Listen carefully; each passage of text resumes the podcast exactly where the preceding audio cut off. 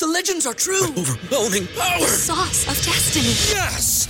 The most legendary sauce has arrived as McDonald's transforms into the anime world of WickDonald's. The greatest flavors unite in all new savory chili McDonald's sauce to make your 10-piece Wick Nuggets, fries, and Sprite ultra powerful. Unlock manga comics with every meal and sit down for a new anime short every week only at WickDonald's. Ba-da-ba-ba-ba, go! At participating in McDonald's for limited time while supplies last.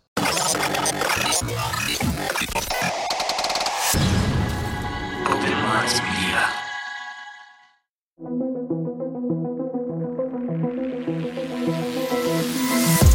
The reality we live in can be a very strange place. Most of the time, fact being stranger than fiction. How we ever start to understand this reality we live in unless we question everything? Join me and a guest as we unravel the mysteries of this reality, one topic at a time. This is of Our Reality with Shayn Jones.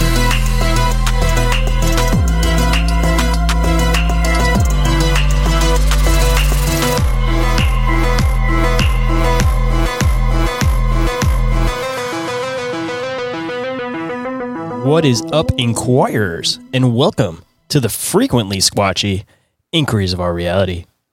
It's become common for me to talk to Sasquatch researchers on the show, venturing out past the city limit to rural areas with the hopes of catching a glimpse of the forever elusive Bigfoot. But today's guest takes that to a whole other level, regularly spending time in some of the absolute most remote regions in North America the Yukon, British Columbia, and especially Alaska. If a Sasquatch is lurking just around the bend somewhere, it's in these areas, and I have high hopes that today's guest might just be the man to catch solid evidence of these beings. But before we get into all of this awesomeness today, we got some news and updates. So, first and foremost, for anybody that hasn't already caught it, I will be speaking and vending at the Snarly Yow Presents Cryptid Halloween 2 Cryptid Festival and Halloween Craft Show.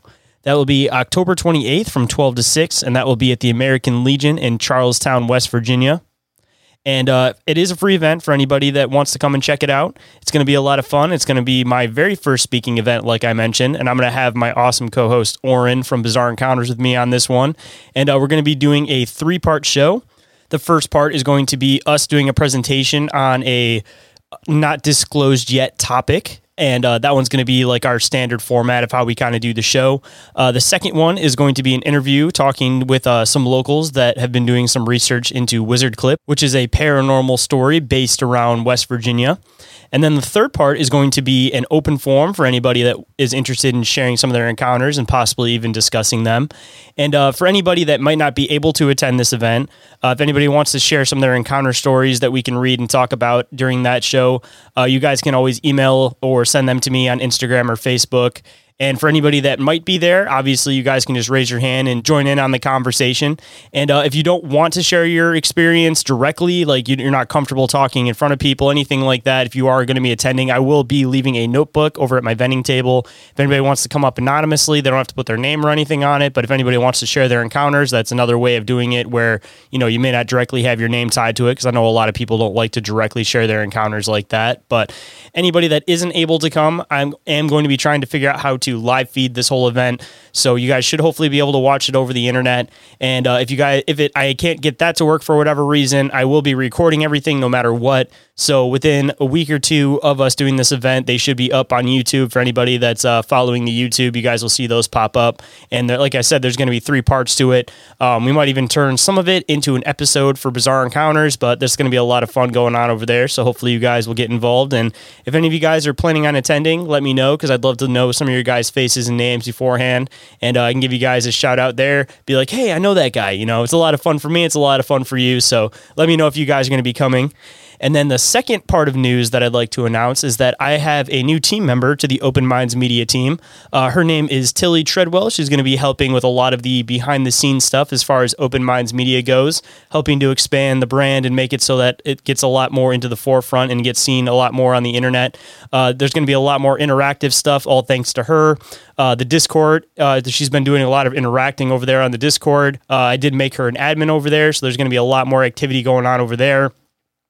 She's going to be helping out with uh, the Patreon, trying to make that a little bit more active and a little bit more in depth for you guys, possibly even uh, doing some giveaways, some different merch and stuff over there. So it's going to be a lot more expanding, all on the Patreon, all thanks to her. But she's doing a lot of awesome work. So I want to give her a shout out and let everybody know who she is and what she's doing. So if you guys, anybody is interested in meeting her, pop onto the Discord, go have a conversation with her. She's a great person.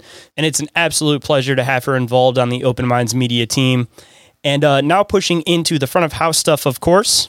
If you guys aren't already checking out the show on Instagram, Facebook, YouTube, TikTok, Discord, or Telegram, highly recommend that you do if you guys want to get news and updates on anything going on with the show, or you guys want to be able to interact with other like minded individuals as far as the Telegram or the Discord goes. And then the YouTube and the TikTok, always posting cool clips of the show over there. Um, going to hopefully be adding, like I said, these live feeds on there, and there should be a lot more video content wise stuff stuff coming down the pipeline, all thanks to uh, Tilly helping out with all that stuff. So, again, thank her for that. Uh, there's going to be a lot more going on as far as everything involved with Open Minds Media. So, make sure you guys keep tabs on everything that we're doing across social media.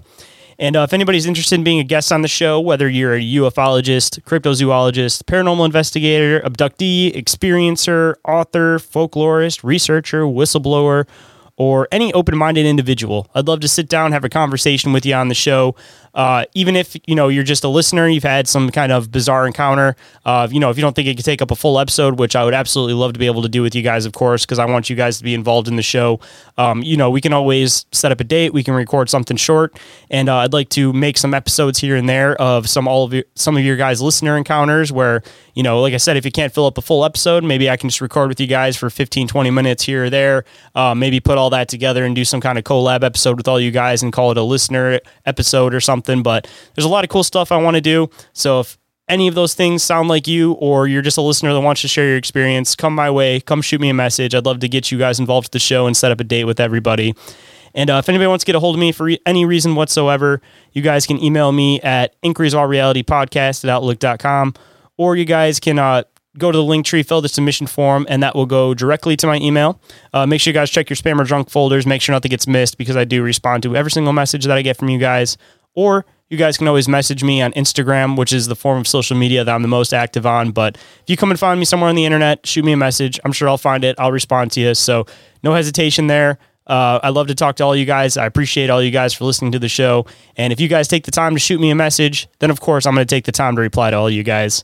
And if you guys can't get enough of the content that I put out, you guys can always go check out my other show, Bizarre Encounters, that I do with my awesome co host, Orin.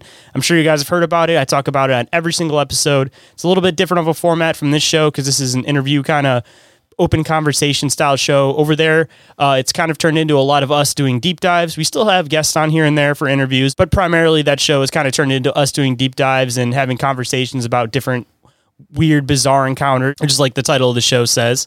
But if you guys want to keep tabs on everything that I do all in one place, be it Inquiries of Our Reality and Bizarre Encounters, don't forget to go and check out Open Minds Media. Open Minds Media is what I keep the YouTube, the TikTok, the Discord, and the Telegram under. So and we're a little bit all over the internet. There is an Instagram set up, and I post everything all consolidated into one place. So at least go and follow that page if you're not following the other two.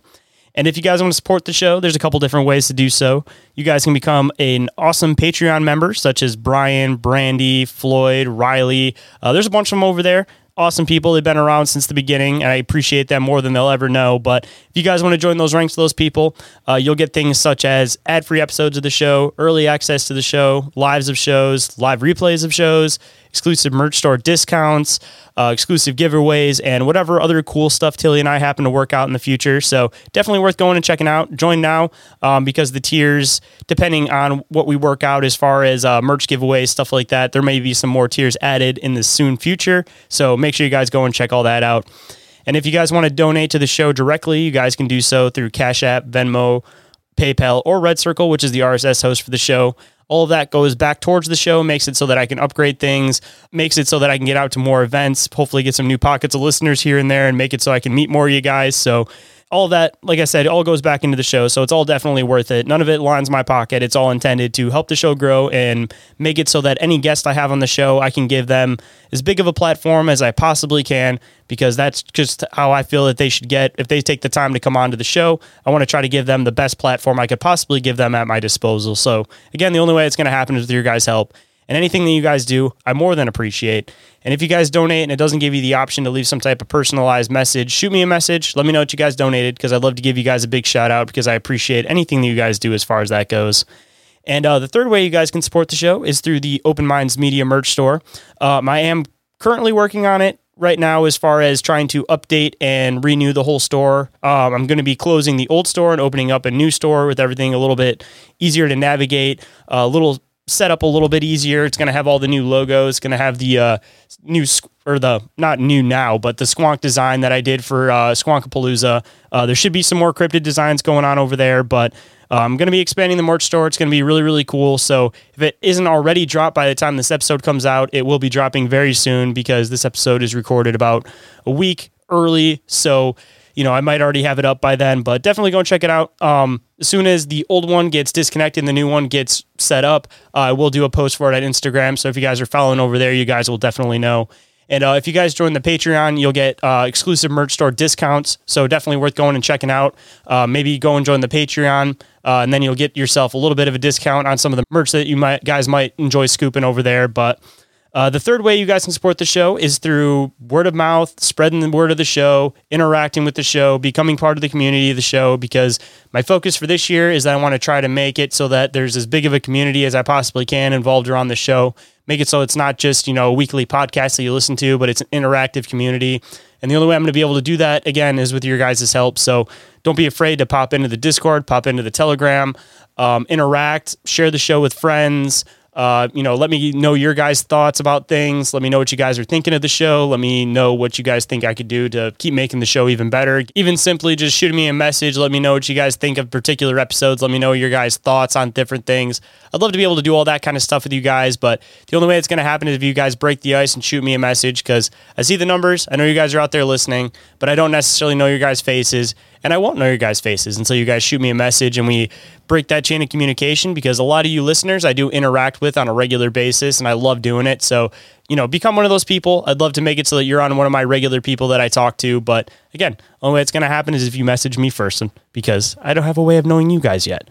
But um, while we're talking about diff- different types of support, you guys don't forget to go and check out Joe over there at Crypto Theology. Absolutely killing it every single day with all of his awesome designs that he creates, all based around crypto related things. Uh, he did drop some new designs recently.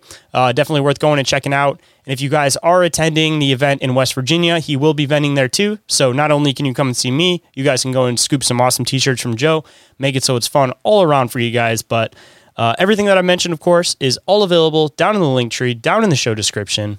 And with that, let's get into the show.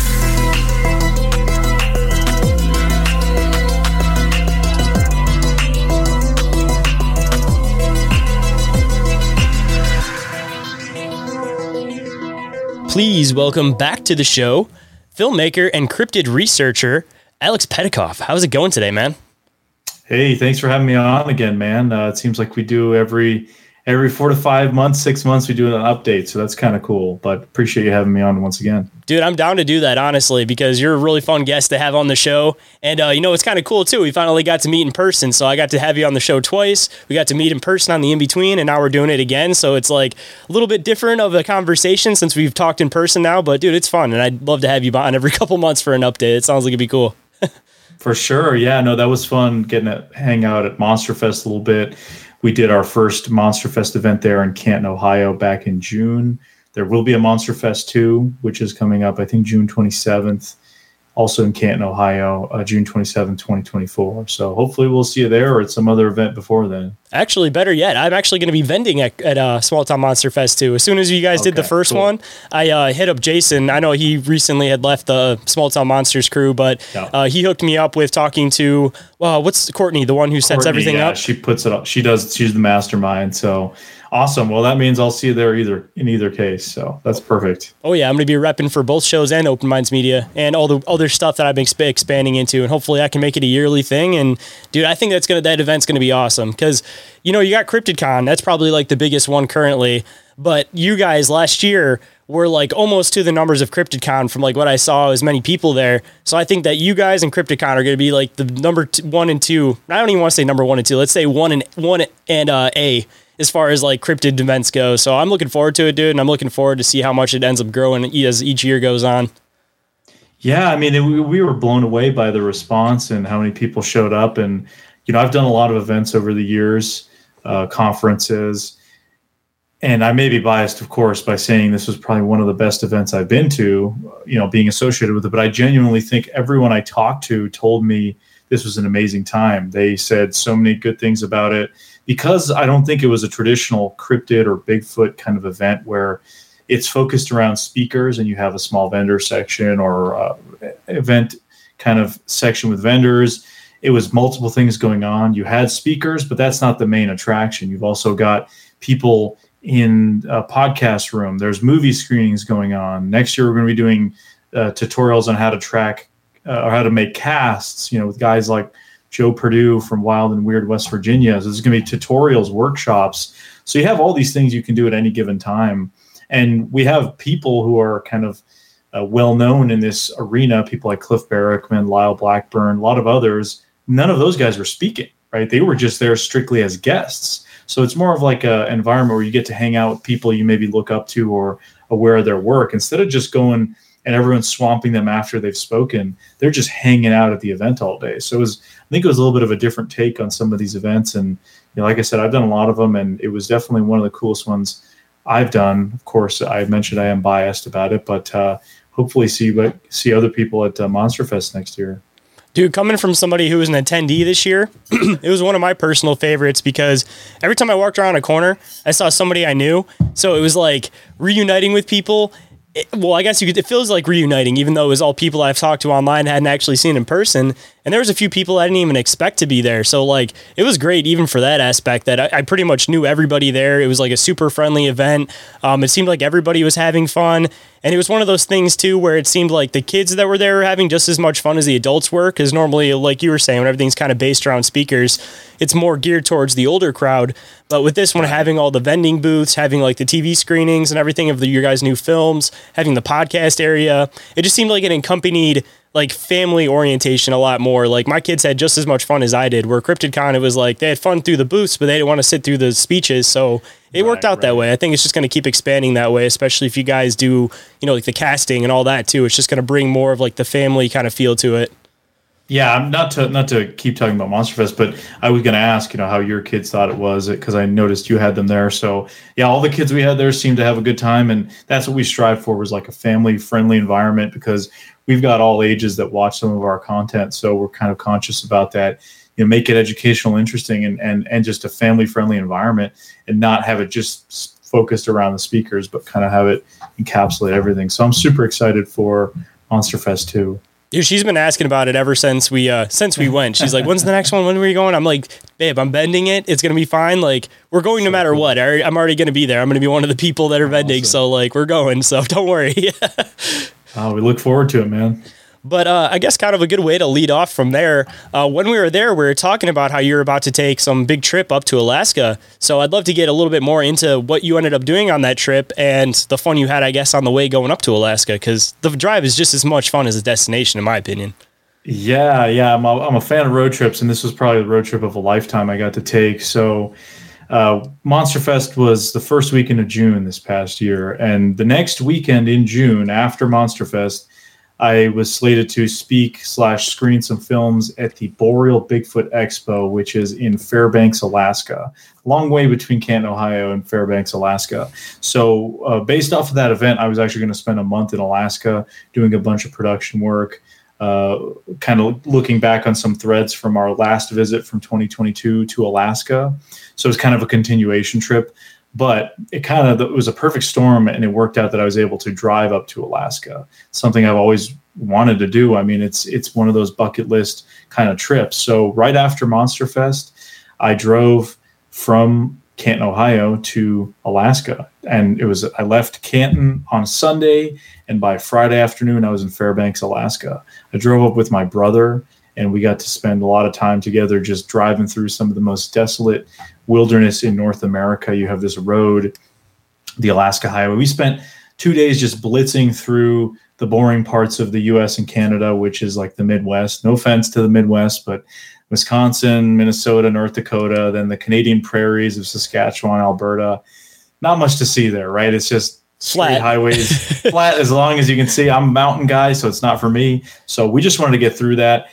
We get to British Columbia on Monday night, and then Tuesday, Wednesday, Thursday, and Friday, three and a half days we spent driving the 1400 mile Alaska Highway, which goes from Dawson Creek, British Columbia to Delta Junction, Alaska, which is just a couple hours outside of Fairbanks, which is the second largest city in Alaska. And majority of this Alaska highway is actually in Canada. So you're going through British Columbia and then into the Yukon territory before you hit Alaska. So you can imagine some of the scenery as you're driving through northern British Columbia. It's the northern Rocky Mountains.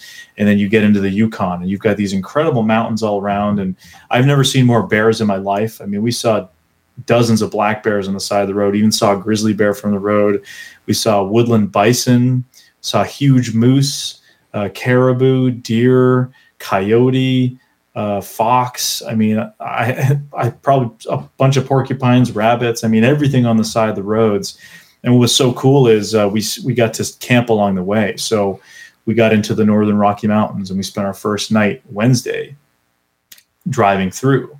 Uh, actually, Tuesday, I should say Tuesday, we got to do some hiking along the way. We got to visit uh, the famous hot springs in Liard Hot Springs, which is an area that know it's just a nice little refresher. You've been driving for three, four days straight, and you get to go to a nice hot spring. I mean, that's just a really cool way to enjoy it. And just driving that entire stretch up was incredible. And that's actually been put into a film that uh, came out on the Small Town Monsters YouTube channel back in, I believe, August. Uh, called the Alaska Bigfoot Highway, and there was a lot of kind of strange coincidences that happened while we were on the trip. Uh, we came across some places, and I was looking up Sasquatch sightings, and there's virtually Sasquatch sightings with within every hundred miles of stretch of road on the Alaska Highway. So 1,400 miles. There's Bigfoot sightings all along from northern British Columbia into the Yukon, right as you cross into Alaska, all the way to the end of the highway. So I named the film the Alaska Bigfoot Highway because it not only is a road trip documentary that documents our journey from the start of the Alaska Highway to the finish to the Boreal Bigfoot Expo. So Bigfoot was the reason we were on the highway, but along the way, I was told some stories and to talk to some researchers. And it's kind of funny. We visited a little place called Teslin, Yukon, which is right as when you cross from British Columbia into the Yukon. It's a very desolate area. So you're hitting just a few small communities and towns along the way. And we hit Teslin and we visited this wildlife uh, kind of display where they had some of the great northern wildlife in those kind of taxidermy displays. Really cool. And they had a mask of one that was the Zonaquah, which is the Sasquatch from a coastal tribe in British Columbia. So I inquired with the lady who worked there. I said, "Oh, you know, where'd you guys get that mask?" And she said, "Oh, it was donated from somebody." And I asked her, "Do you have any stories of Sasquatch or anything like that in this area?" She said, "I don't, but my grandmother, she was Tlingit Indian or, or First Nations there in in Canada, and she lived in that area. And apparently, many years ago, they had found some kind of tracks, and they and she said there were people in the area who had stories." talked to some other tribal members there as well, and they said, "Yeah, there's there are definitely stories in the area." But that lady told me you should talk to a guy named Red Grossinger, which is funny enough. Red was actually one of the speakers at the Boreal Bigfoot Expo. So she's telling me this, and in a few days I will be at this expo that Red will be a speaker at. So I actually got to interview Red, and he uh, has been researching Sasquatch in the Yukon for a couple of decades, if not more. So he's one of the interviewees in the Alaska Bigfoot Highway, which is really cool. And then a few days later, as on our last day, we're, cross- we're crossing the border to get into Alaska from the Yukon, and the uh, you know you're, it's an international crossing of a boundary, so we're crossing back into the U.S. It's Just a strange feeling. You know, you, it's like you're in the same continent, but you're you left the U.S. and then you're going back into it. But the border agent asked, you know, what are you guys doing up here? I said, well, honestly, I'm going to be up here for a month doing you know, Sasquatch documentaries and looking for weird stuff. Probably give you a funny look. well, you know, it, it, he, he told me, I said, you know, hey, I'm going up to a Bigfoot conference this weekend. He said, do you know a guy named Mike Thompson? I said, I sure do. Well, Mike, Michael Thompson, goes by the Sasquatch Tracker. He actually was also a speaker at the Boreal Bigfoot Expo, who was seeing at the same event. Michael was a former border guard there on the Alaska border for many years, and that's his primary research area was kind of that Alaskan border that that borders the Yukon. So immediately when I said that, he knew Mike because he had recently, I guess, retired from that border post, and he let us through right away. So I just thought it was funny that along the way I was meeting people or being told of people that I was going to be meeting at the Boreal Bigfoot Expo. And I also got to interview Michael Thompson, and he's in the documentary as well, sharing his stories about uh, the British Columbia border or the Yukon, Canada, Alaska border area, which is funny because I mean, it's the same habitat if you look at it, right? You've got Alaska here, British Columbia here, and then you've got the border that crosses between. I mean, both sides are extreme wilderness with very little human population. So, for something like a Sasquatch, that habitat would be universal.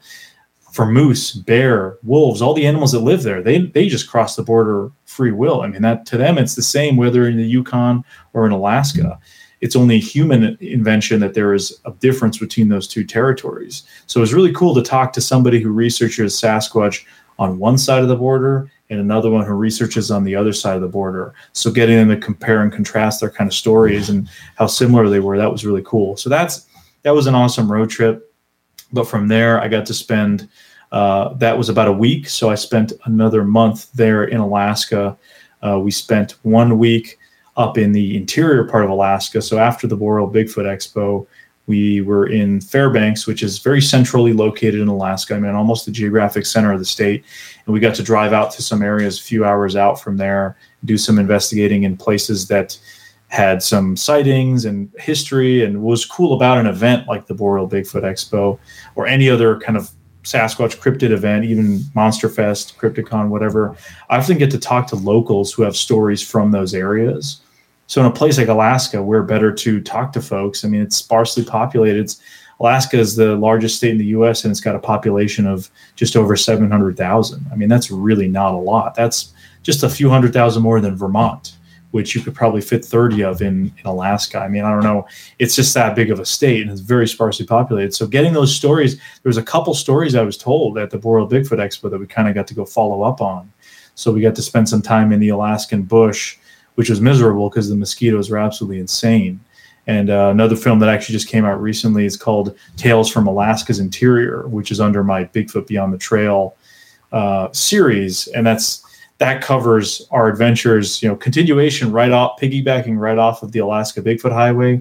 That's like the following week where we went out to these areas in interior Alaska. We went towards Denali National Park, followed up on a story from that area. Got to meet up with a guy that we had interviewed who was in Land of the Missing, Norm, who is a former uh, park employee in the National Park Service in Denali National Park. And he had some pretty interesting Bigfoot like stories to share. So that was really cool. And then two weeks of the Alaska trip I spent at Area A down on the Kenai Peninsula, which was featured in last year's The Alaskan Coastal Sasquatch documentaries. That property with a history of weird activity, uh, the one that's pretty far out. I got to spend two weeks out there and that's part of an ongoing series called Dark Coast Hunt for the Alaskan Bigfoot. There's two episodes currently out as of recording this podcast on our YouTube channel, but I'm currently editing the third episode of that series. So that's kind of an ongoing series. It's a little different than the, the Beyond the Trail, which is somewhat of a adventure series, investigative, interviewing eyewitnesses. It's it's kind of a it's got more of a storyline to it, whereas this Dark Coast series is uh, it's not for everybody. It's definitely more for uh, people who like a more uh, boots on the ground, heavy uh, kind of approach to research. So uh, there's not a lot of interviews, not a lot of dialogue. It's just raw. Us here's us walking around the woods, finding an abandoned cabin for like 20 minutes. So it's that kind of stuff. A little bit stylistically a little different. So uh, and then you know I spent one final week, actually, or two weeks after that in Alaska. Um, and that was kind of just some more filming. And then I drove back from Alaska in mid July. So it was about a month and a half that I was on the road. So I was extremely lucky to be able to do a trip like this, uh, something I've wanted to do for a long time. I decided to do it now because it everything kind of lined up perfectly between Monster Fest, the Boreal Bigfoot Expo. You know, just everything kind of worked, and I'm super glad I took the journey. Oh yeah, dude, that sounds like a trip of a lifetime. Like I said, like I would give anything to be able to do a trip like that. Like, and on top of the fact, you got to film and do something with it too. So it wasn't just like a standard trip. It was like you got to do something while you were doing it, which I feel like it just makes it all the better too. Cause then you're able to like share all of your experiences and share all the fascinating stories you find rather than just like hearing them and collecting them. But at least from like the trip, like you were saying, it seems like uh, you know, as far as you come down here, like towards Ohio, Michigan area, like you have your certain pocket areas where people are pretty open about like the possibility of like Bigfoot or Sasquatch type beings. But it seems like the farther you go north, the more open people are about it, and it seems like there's a lot less people that are skeptical of it being a possibility. Um, maybe it's just the wilderness altogether, or maybe it's because when you live in a place like that. You pretty much you know somebody that's had some kind of weird experience, so it brings it a lot more close to home when you know somebody who's had a personal experience, even if it isn't necessarily you.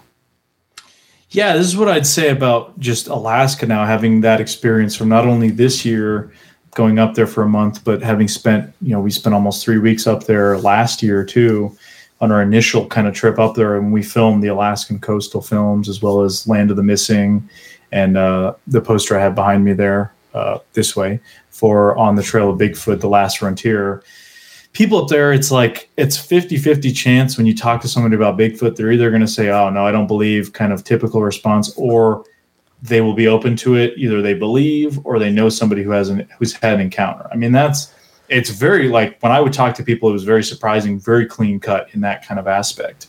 Uh, a lot of places I go to, you know, maybe like one in 10 people you talk to might be open about it or have a story and most people don't believe. But there it was like the odds are very very good for uh for which which direction it would go in. You're either to know they really don't think it's worth anything or they think it's stupid or they have some kind of story to tell or something like that. So that was really cool. And obviously going to a place like the boreal bigfoot expo going to a bigfoot related event it's going to attract the people that are into that stuff. So that's a good way to get those stories that you might not normally get if you were just in a random setting. But uh, yeah, just that whole area, even driving through British Columbia, of course, British Columbia, very well known, especially the southern part of British Columbia for Sasquatch. That's where that story originates. And uh, it was, it was really interesting because uh, you, just a few weeks literally before I left for this Alaska trip, we did a crew wide trip with the whole STM crew to British Columbia. I was out there for about 10 days.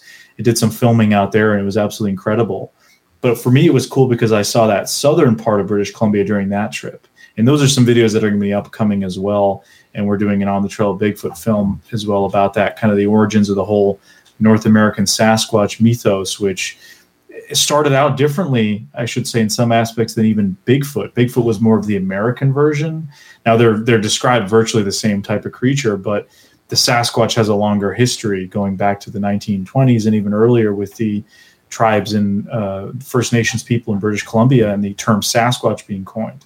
When Bigfoot was becoming popular in the late 50s in the US, there's still newspaper clippings that say uh, a new type of Sasquatch has been found. It's called the Bigfoot.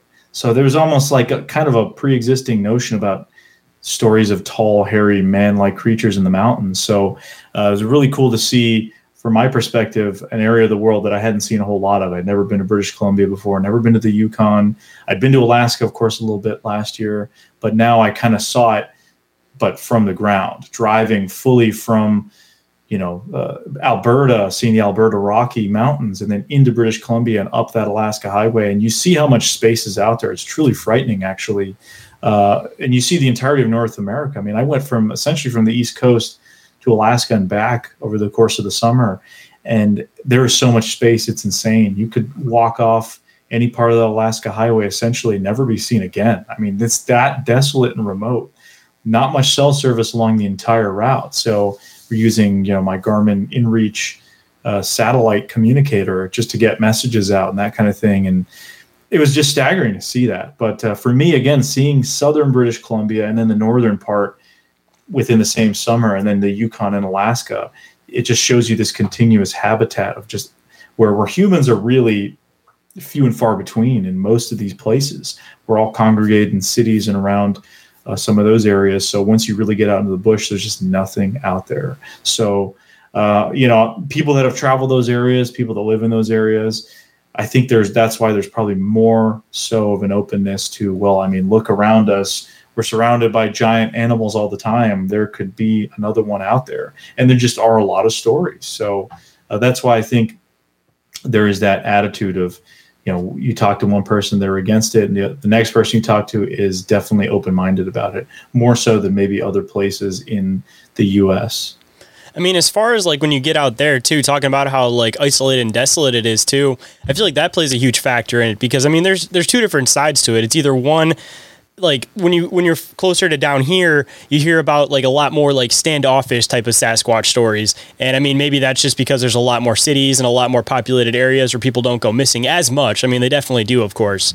But then the farther you start going north and you start getting through Canada and you start getting into Alaska, with all those desolate areas, it's like either one, it could be animals taking people, or two, it could be Sasquatch taking people. And maybe that's what builds up a lot of the folklore. And I mean, even getting into like different possibilities of like Sasquatch behavior. I mean, down here where there's more cities, maybe Sasquatch theoretically doesn't go after as many people like that because they know that there's a chance that somebody might figure out where they are, for example, and possibly come in and start poaching on them or hunting them. Because I've kind of like theorized about the whole concept that down here they've kind of learned to stay hidden because next thing you know, there's going to be a mob of people looking for them, and that's when they run into their problem because essentially they survive off of not being seen. But up there, they could easily like attack somebody and eat somebody if they needed to because nobody would ever find them, nobody would ever question them, and everybody would possibly blame it on animals. So maybe the behavior is a little bit different based on the area that they're in, and also based on what they can get away for get away with before they start having human intervention start coming into their areas. Yeah, no, there's a lot of interesting theories. I don't know exactly um, how it all works. Of course, it's all speculative in nature, but you look down in the South, there are some kind of aggressive encounters. Places like Oklahoma, Fouke, Arkansas, the Fouke monster, certain kind of skunk ape stories. But maybe that's just because those environments are tough. You've got alligators and hogs and poisonous snakes and all kinds of crazy critters.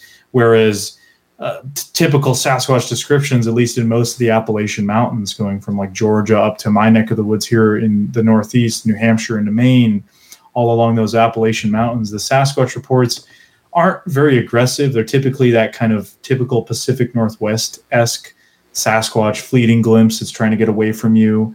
Uh, I wouldn't call it a forced, gentle giant, but you know, if there is some kind of aggressive behavior report, it's usually threatening and just rock throwing, just maybe trying to get you out of the area. I don't know. Uh, the, obviously, in a place like Alaska and northern British Columbia, these Yukon, all these areas, there's just not a lot of people out there. Um, but there are some aggressive encounters. Course, you've got stories like the Port Chatham kind of incident. I think the the truth is a little twisted in that story, but uh, even the place like Area A, where we visited, you know, the property owner there had experienced a lot of kind of aggressive behavior, uh, rock throwing, uh, stuff being slammed, uh, the kind of roaring type noises that seems sort of intimidating.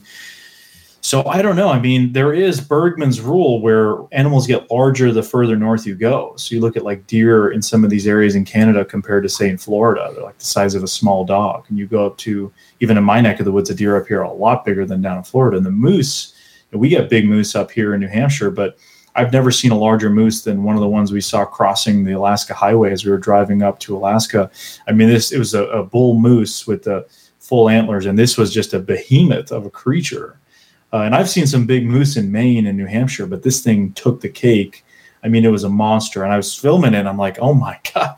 Once we got closer and realized how big this thing was, I'm, and that's the largest subspecies of moose on Earth. Is that I think they call it the Yukon slash Alaska moose. They there's there's four or five different subspecies, and there's like the eastern moose, which is what I have here, even in my yard in New Hampshire, and kind of in this surrounding area. You've got the I think the Rocky Mountain moose, and then um, I think there's one in Canada. I don't remember the name. That's kind of throughout most of Canada. So from Quebec, Ontario, into the prairies, and then into Alberta, and then you go up to Alaska, Yukon, that area, that's those large Alaska moose, which are just monsters. You've got huge bears and things up there. So a lot of these creatures and some of the reports with Sasquatch, like some of that stuff was covered in Land of the Missing in our film about maybe the alleged connection between missing people and Sasquatch. Now, I, I'm very cautious about prescribing that sort of as a possibility with Sasquatch. I think if it does happen, it's probably pretty rare in general, like anywhere.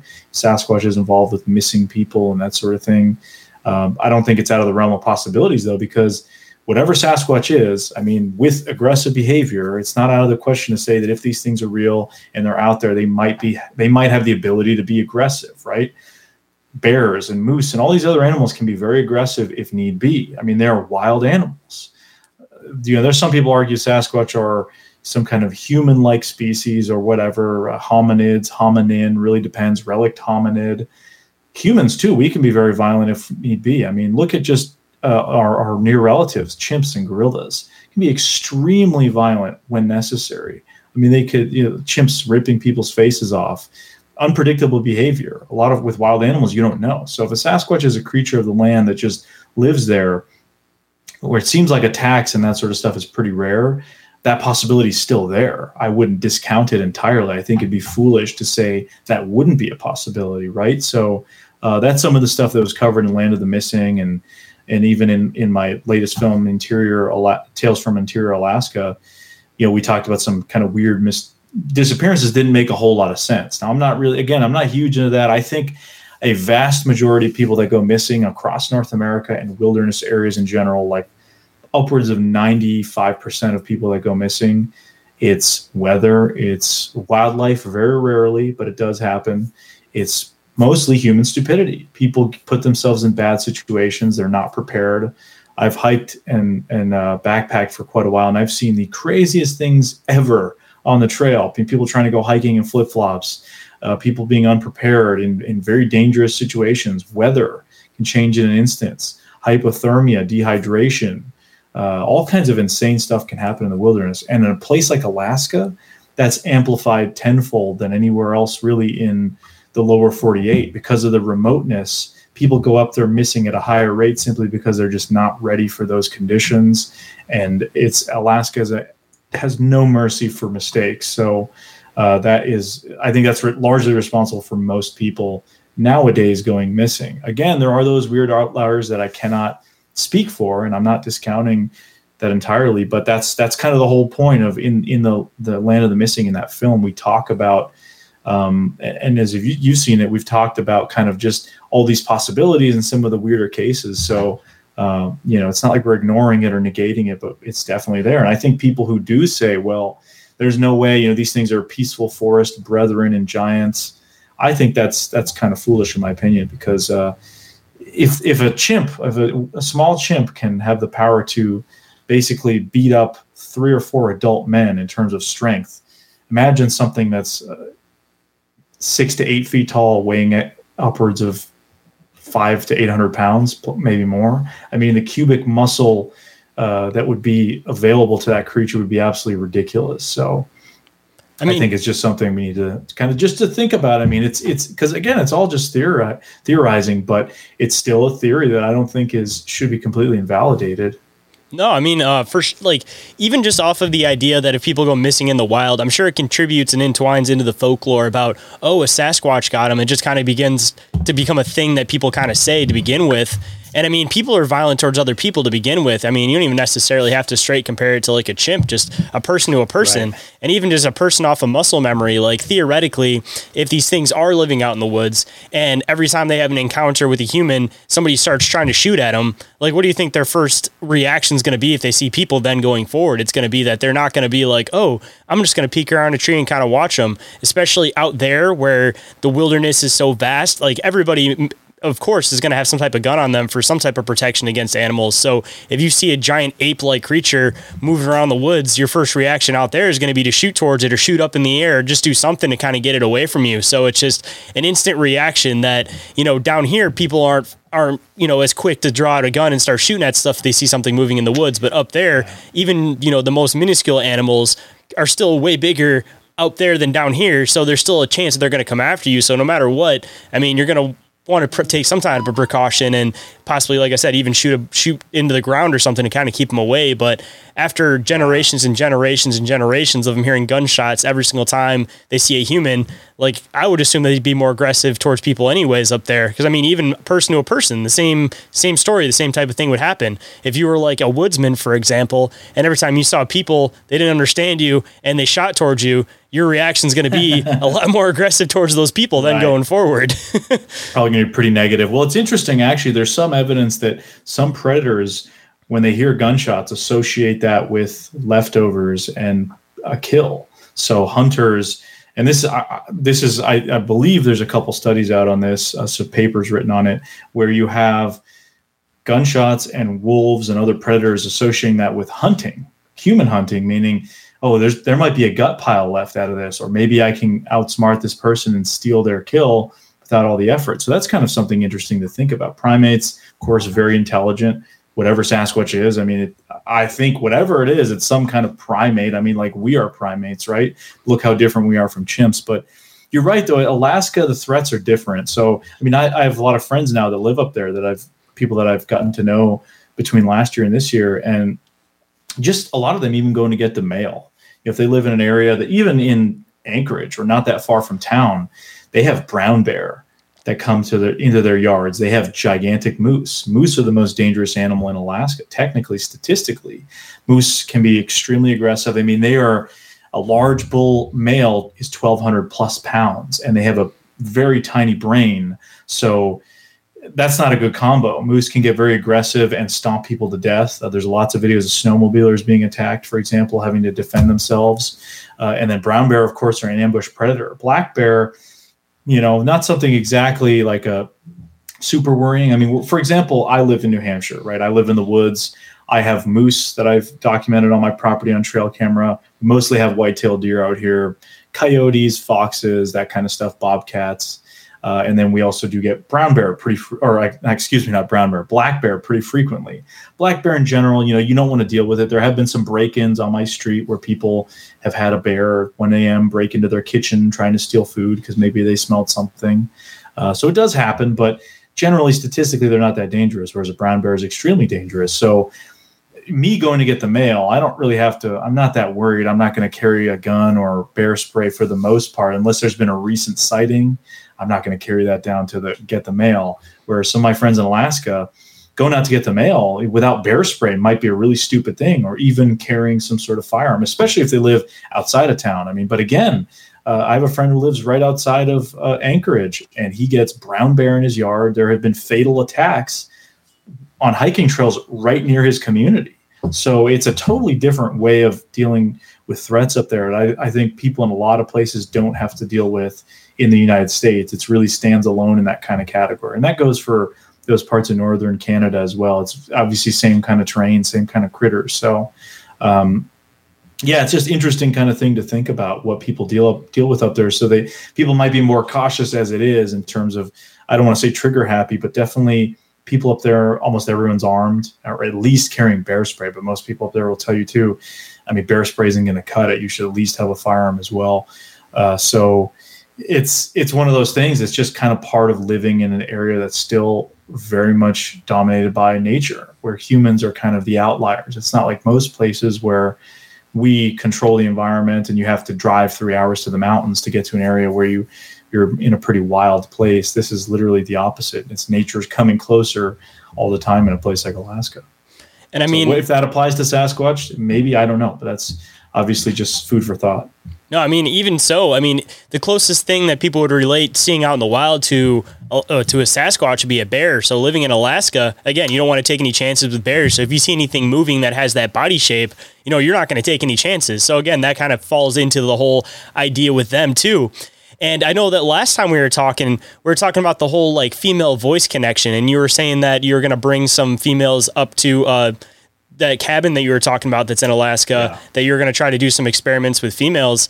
And I'm kind of wondering too if maybe that's a connection with what you were saying, where, you know, when people are hunting, they hear a gunshot, uh, animals will come assuming that they're going to get some type of food. You know, there's the whole thing with Alaska as far as like hearing females and that, and Sasquatch taking females theoretically, and just all these females disappearing out there. I wonder if there's a connection with that with animals too, where if they hear like a female voice, for example, um, they kind of associate it with maybe like an easier form of prey. Not saying that like females can't defend themselves, but just Right. going through decades and decades of like hunting and gathering and just people living out there in rural areas. Typically, like the male would be the one that's dealing with like the big animals, and the female would be the one that's Yeah. like protecting the family. So I'm kind of curious if a lot of this stuff is associated with the fact of when they hear a female voice, they're like, "Ooh, a meal, and I get some kids on top of it." And I mean, I'm not necessarily relating that to Sasquatch, but just animals in general, though. Yeah, no, it's interesting to think about. Obviously, uh, and and this is something I've talked to female researchers that I know about, and they, you know, a lot of them say they have increased activity. Maybe it's a more softer presence. I mean, you imagine a group of guys going in the woods, often armed, whether they're bigfooting or not, right? If they're hunting, that looks like a hunting party.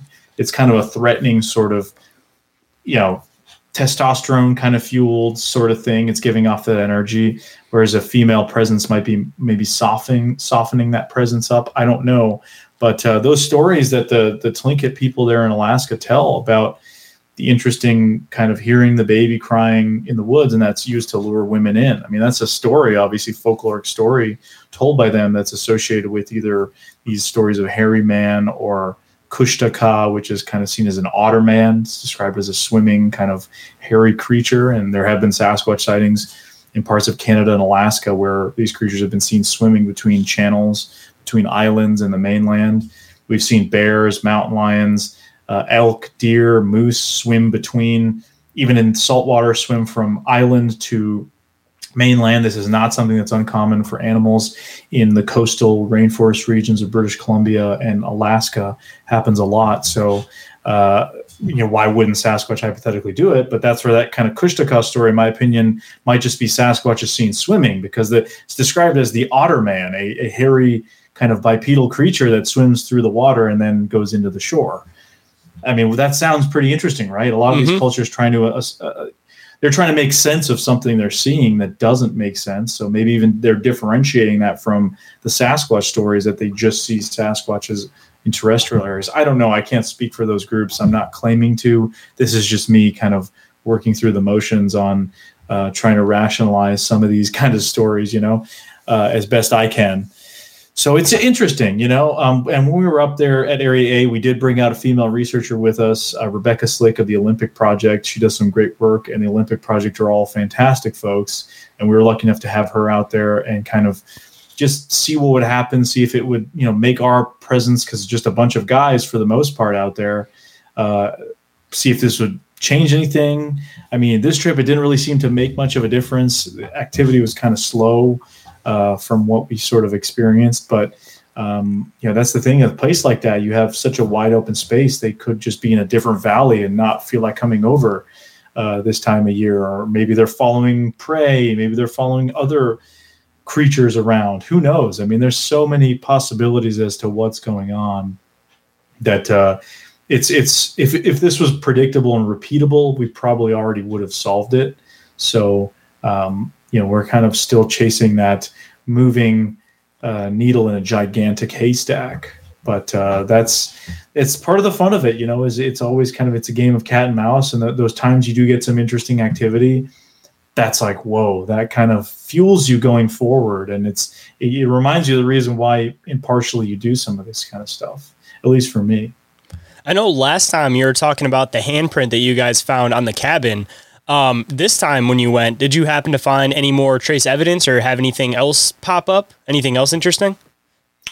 So we found some potential hair samples. We think they might be bear, however, but we're open for interpretation. And there's currently a DNA study going on with a Professor Darby Orcutt of uh, University of North Carolina, I believe. It's one of the first ever legit university-backed DNA studies about Sasquatch, and so it's a really interesting prospect. So we're going to be submitting that to Darby. We didn't find any handprints or anything like that. I know recently, the past couple trips that the guys have taken out to the cabin, and they just took their last trip out of the season, they actually um, found some kind of weird scratch marks on the back. They're pretty high up. I don't know what's up with that. I did get some pictures. There's a possible sighting, very fleeting glimpse kind of thing. They did hear some stuff though. Uh, it, it, just depends. Like cycles, when we were out there, there was just possible kind of wood knock type noises. People kept, you know, we thought we heard some stuff at some point.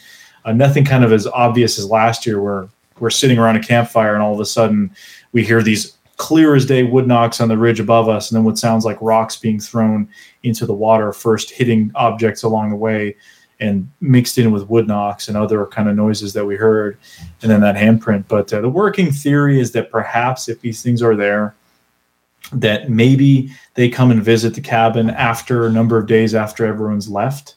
We think that handprint that was there last year that we found was actually put before we showed up. So before we showed up, about a week before we were there, the property owner and one other guy were there, and they actually got some weird thing on thermal. This kind of skinny object up in the tree, or not up in the tree, up on the hillside. Uh, very undefined. It was very hard hard to tell. It wasn't focused either But uh, so about a week or so, maybe 10 days, I don't exactly know how much time went between they left and we visited. And we think the handprint might have actually been put there during that time period because we actually tried an experiment while we were there last year where a couple of the guys left on the boat. They were dropping off our buddy Robert Menzies, who was heading home. So, you know, they, they go and they're gone for a few hours because it takes you over an hour just to get back to a small town from this this remote location. So we hunkered down to see if maybe something would be interested. Nothing much happened while we were kind of hunkered down, and then uh, there were actually a couple other hand fingerprint looking things this year that were, were found earlier kind of in the season, but nothing super definitive like that really clear handprint from last year. So we kind of and and Larry Beans Baxter, one of the researchers with us, began sort of thinking, you know, hey, um, is it possible that these things come down after people have gone? I mean, you get one, two, three days of no activity. Maybe that's an opportunity to come down and say, hey, let's check out, see what's going on. Uh, doesn't seem like they're comfortable coming down when people are in the area or exposing themselves or whatever. So that's just kind of the theory. I don't know. We don't have a lot of evidence, obviously, to go off of that. Just kind of our observations and trying to make sense of it all. See, I'm kind of curious if they one come down to try to like scavenge the area to see if people left anything, or two, um, I don't know if you've heard any stories about this, but I mean, you talk to a lot of Sasquatch researchers too. Um, I, I'm kind of curious too if they'll like use cabins in the woods sometimes just for just for like somewhere to stay theoretically. I mean, even if they don't stay there forever, maybe if there's like a really cold night or a really windy night, I'm kind of curious if they'll take the opportunity if they know something's available in the area or if it's again just strictly just them trying to scavenge the area after people have been there to see if they can find any kind of goodies or whatever. I mean, be it food or be it little objects because it seems like a lot of people do the gifting and they like to play with little objects and stuff. Like I'm kind of curious what the reasoning is. Yeah, it's a really good question. Um, I don't know. I mean, maybe might be something they would do. Uh, it's just kind of a crime of opportunity sort of thing. You just have the chance. Hey, this is a transit spot. Um, I think with the situation with this cabin out there, being that it's in use, and it seems like a lot of the activity, especially pretty, I don't want to say spectacular, but pretty intriguing activity, and the regularity of it happened earlier on when the cabin was first built a few years ago. That's when there seemed to be more activity maybe almost in a threatening manner, like, hey, get out of here, get off my property, get off my turf, uh, kind of just nudging you to kind of get away. And the activity has sort of died down in recent years. It's become less spectacular and more just sort of interesting here and there. You know, maybe messing with people. They had a story about a hatchet that went missing out there at one point. Uh, that you know they thought was fully gone, and they already bought a new one. And by the time they were coming out for their next trip, Everybody in your crew identifies as either Big Mac Burger, McNuggets, or McCrispy Sandwich. But you're the filet o fish Sandwich all day. That crispy fish, that savory tartar sauce, that melty cheese, that pillowy bun. Yeah, you get it. Every time. And if you love the filet of fish, right now you can catch two of the classics you love for just $6. Limited time only. Price and participation may vary. Cannot be combined with any other offer. Single item at regular price. Ba da ba ba ba. That hatchet was then sitting there, just kind of leaned up against the chair as if it hadn't gone missing. I mean, it's almost like kind of messing with you, sort of thing. So I don't know what's going on, but uh, yeah, we we know so little in reality about what is going on here. Uh, all we really have is is our personal experiences, things that we've observed out there, anecdotal stories of eyewitnesses, and that sort of thing. And um, you know, when it comes to a place like this area A, it's just an area that we've kind of I've kind of hyper focused on but uh, a lot of the consistencies, a lot of the behaviors and stuff reported there, or incidents, I should say, mirror places, other places in the U.S. and North America that have similar kind of activity, whether it be in the Pacific Northwest or even up here in the Northeast, down south. I mean, that there's this weird consistency going on that kind of, to me, speaks to behaviors that might be associated with a species, well, like a consistent type of behavior, uh, and just some of that sort of stuff. So there's a lot of a lot of ways to think about it and a lot of a lot of kind of I don't want to say philosophizing about it, but it kind of is. You're looking at it from almost a philosophical perspective when you're trying to piece some of this stuff together because we don't really have a way to prove it or at this time uh, substantiate some of the theories. We're just kind of piecing little parts together and seeing what makes sense and then looking at uh, things that might be going on that have parallels in the natural world which would be a lot of like gorilla, chimp, great ape behavior. There's a lot of really interesting parallels with some of the reported Sasquatch behavior out there. Uh, that's pretty intriguing and uh, definitely something that I'm I'm kind of keen on on looking into. So I mean, it's all obviously just theories and stuff. But as far as like Sasquatch goes, uh, what side do you kind of fall on? That they're strictly like animalistic, or that there's like an intelligence factor to them? Like, how, how do you kind of see them, at least from your research? I absolutely think that uh, there is an intelligence there. If if these things are you know some sort of hominid hominin, they would probably be intelligent. I mean, chimps, gorillas, other great apes are very intelligent uh, baboons, other primates, very intelligent creatures. I mean, they just have a larger brain than, say, a moose or ungulates or other animals that are pretty dumb, you know? So, whatever Sasquatch is, uh, if it's closer to us, closer to other apes, it's going to be somewhat intelligent. I don't think it's just a dumb, big ape wandering around the woods. Uh, I don't think it's a, of the intelligence that it needs to necessarily be like us, where we use, uh, ex, you know, quite extensive tool usage fire, obviously harvesting clothing and that sort of thing. Uh, whereas other apes don't really do that either, like chimps and gorillas. Chimps will use primitive tools like little sticks and stuff. They'll beat rocks against things. They'll crack things open using rocks, using sticks to get ants out of uh, nests, that sort, of, or, or hives, bugs out of hives, that kind of thing. So there's, you know, it's it's a different kind of intelligence. They're using it not for building technology and that sort of thing, but it's more of an ends to for a means kind of technology where I can use this stick and get food out of here and it helps me.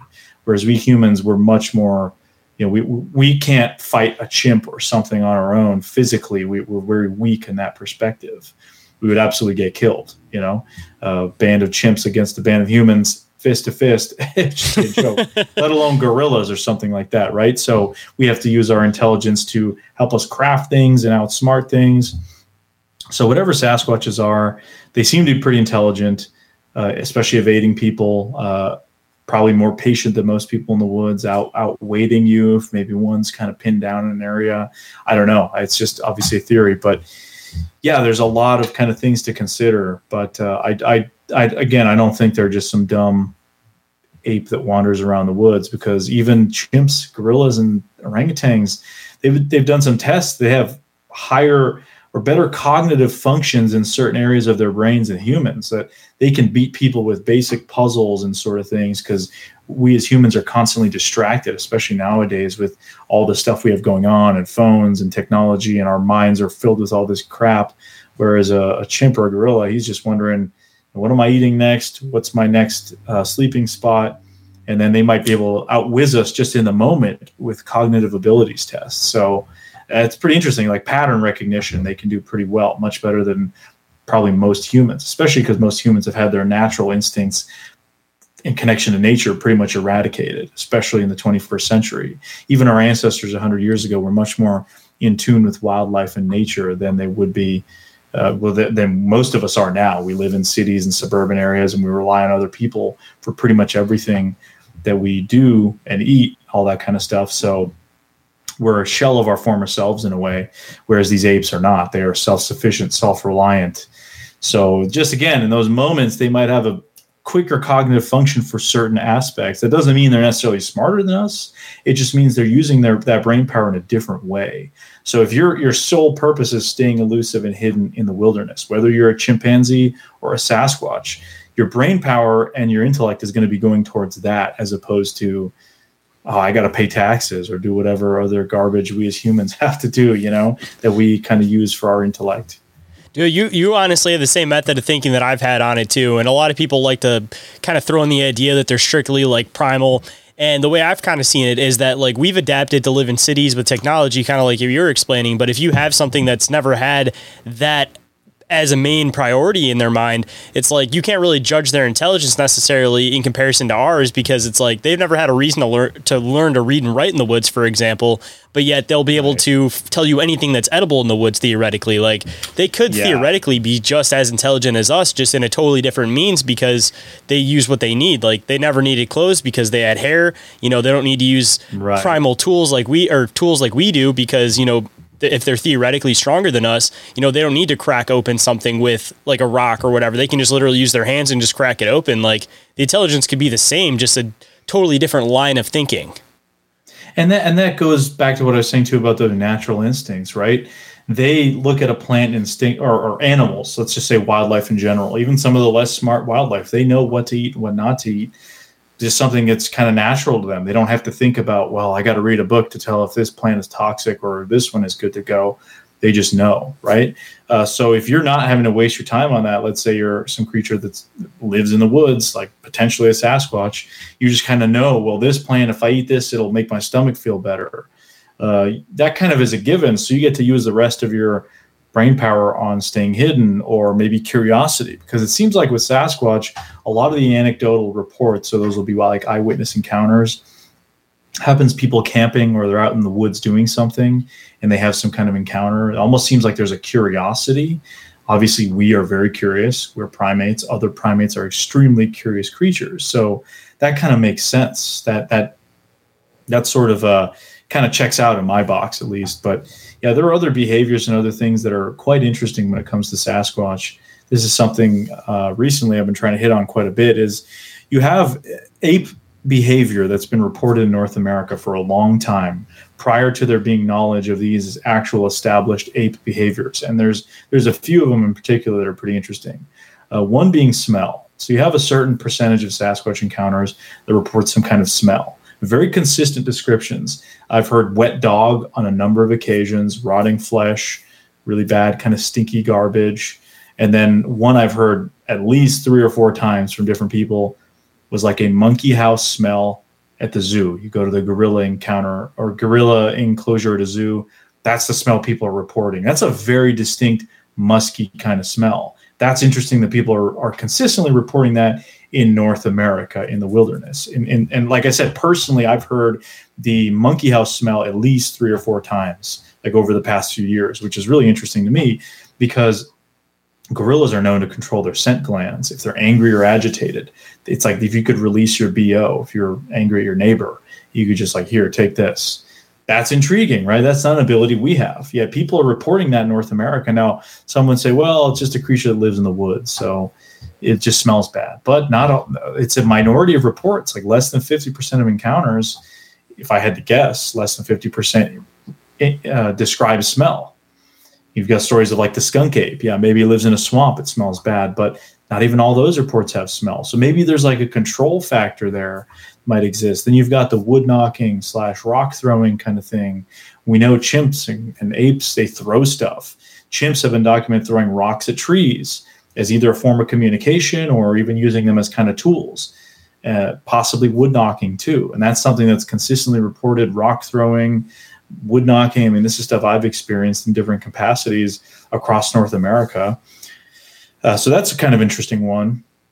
And then you get to um, one of the more intriguing ones, which I recently kind of learned about, is the possibility of uh, people talk about infrasound.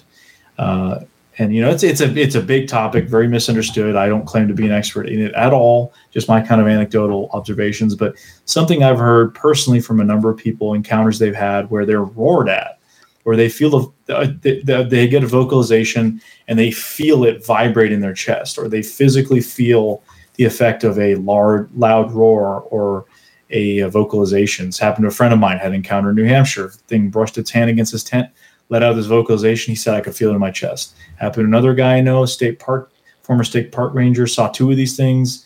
One of them roared at him and he felt this kind of thing. I've heard other, I've read other encounters, not just ones I've been told about these vocalizations and, and feeling them, which is really interesting because you can imagine if if you're standing next to like a subwoofer at a con at a concert you know that loud music you can feel your whole body vibrate right? Sound frequency all this stuff.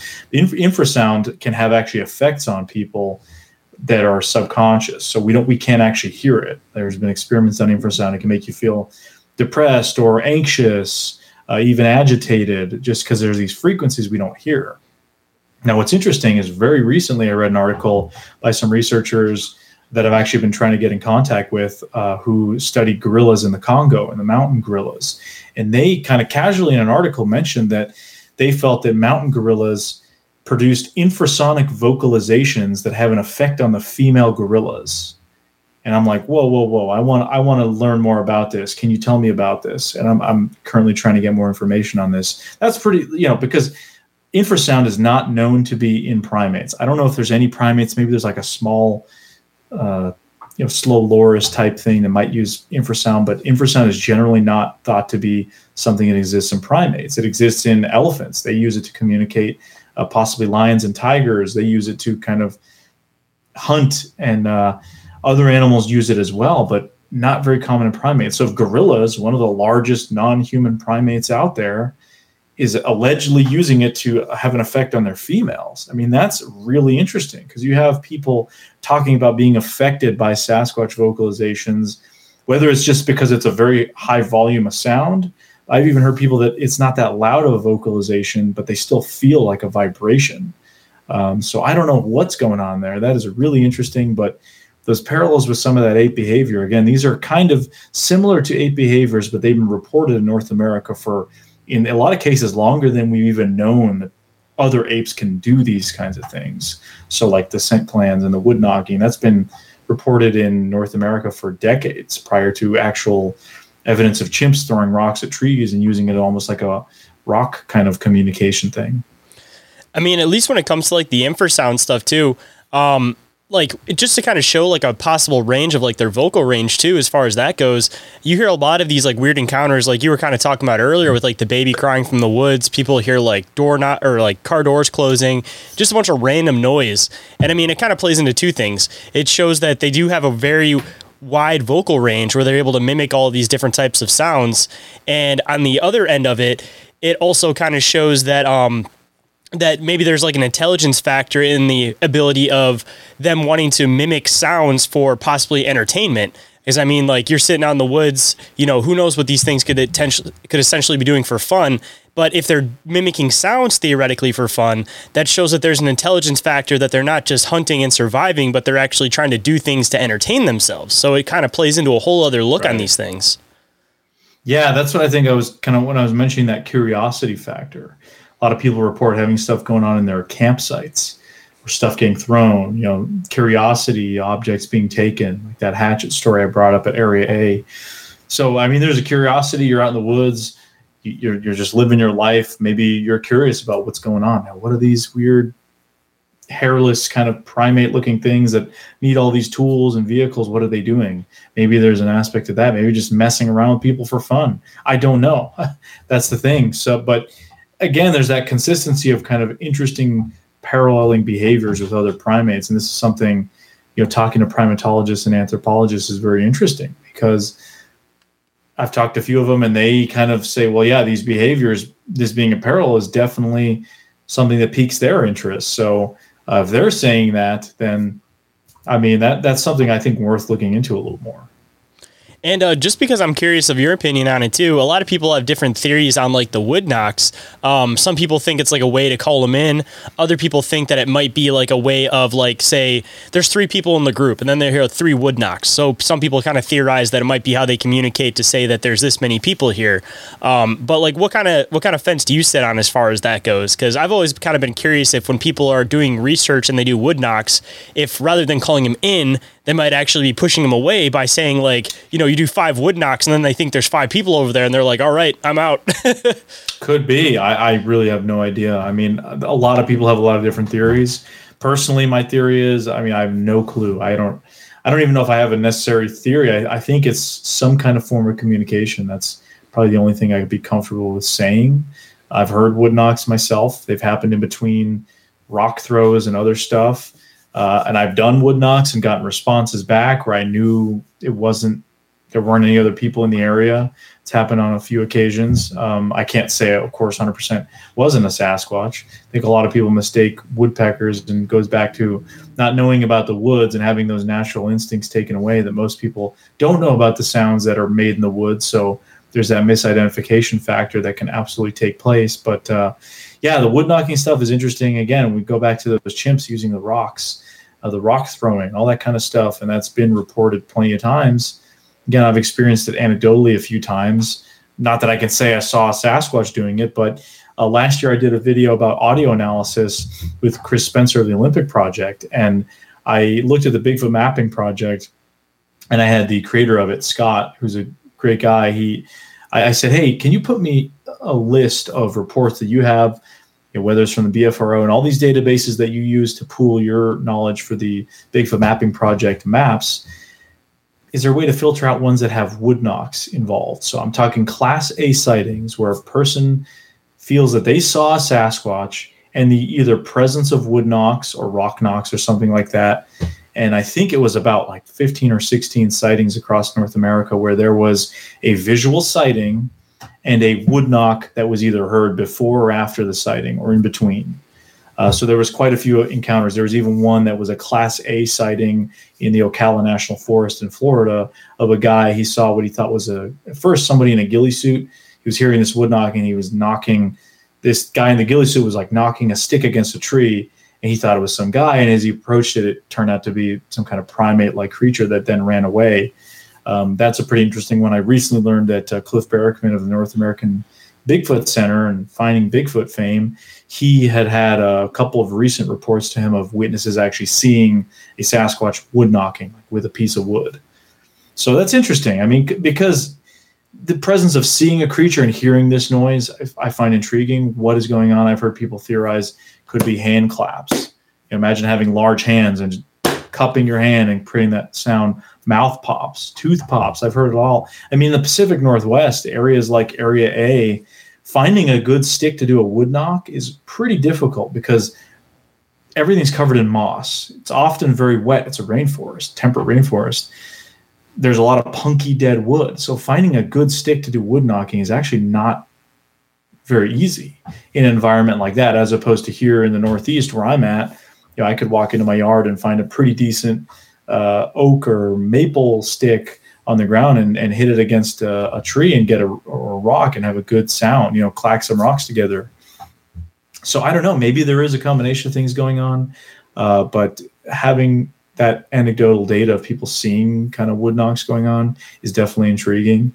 Uh, but I think there probably is more than one thing going on in terms of the mouth pops. I've heard people that have heard this kind of weird kind of mouth pop noise and learned how to do it themselves and can produce this really kind of loud popping noise with their mouths. Now, I've even had somebody on the show at one point that uh, said that they saw, like, with their eyes, a Sasquatch doing a wood knock with their palm hitting the base of a tree. Which is so interesting. Yeah, imagine that. I mean, so yeah, you could have multiple kind of things going on here, uh, multiple tiers of communication. I mean, these things don't have a language it doesn't seem like. I don't know. I mean there are theories obviously that they might but uh, it seems like the vocalizations the things that we've heard don't really they're more like other primates. They don't have a specific language but language is complicated. We have very diff- different tiers of communication. There's verbal nonverbal. I mean the way you talk to your grandmother is probably different than how you talk to your buddies. You got slang you got different ways of speaking just language. So we have different forms of communication. You know we we snap, maybe get someone's attention, like, hey, look at me. You know, it's like we have different tiers of communication. So, what is a wood knock versus a rock knock versus a hand clap versus a tooth pop versus uh, gorillas beating their chest? I mean, there's a recording from Area A in Alaska that sounds just like a gorilla chest beat when compared to a gorilla chest beat sounds almost identical it's kind of uncanny actually so different forms of communication if you don't have a, a, a spoken language you're going to have different ways of communicating so maybe that's what's going on again this is just theory but uh, it seems to me interesting enough I mean, even just for the whole idea of language to begin with, I mean, you have all of like the off the wall recordings that like Ron Morehead got, for example. And, uh, you know, any language that you don't understand is just going to sound like absolute gibberish. So, I mean, they could have like a legitimate language, but because we don't understand even one word of it, it all just comes out as solid gibberish.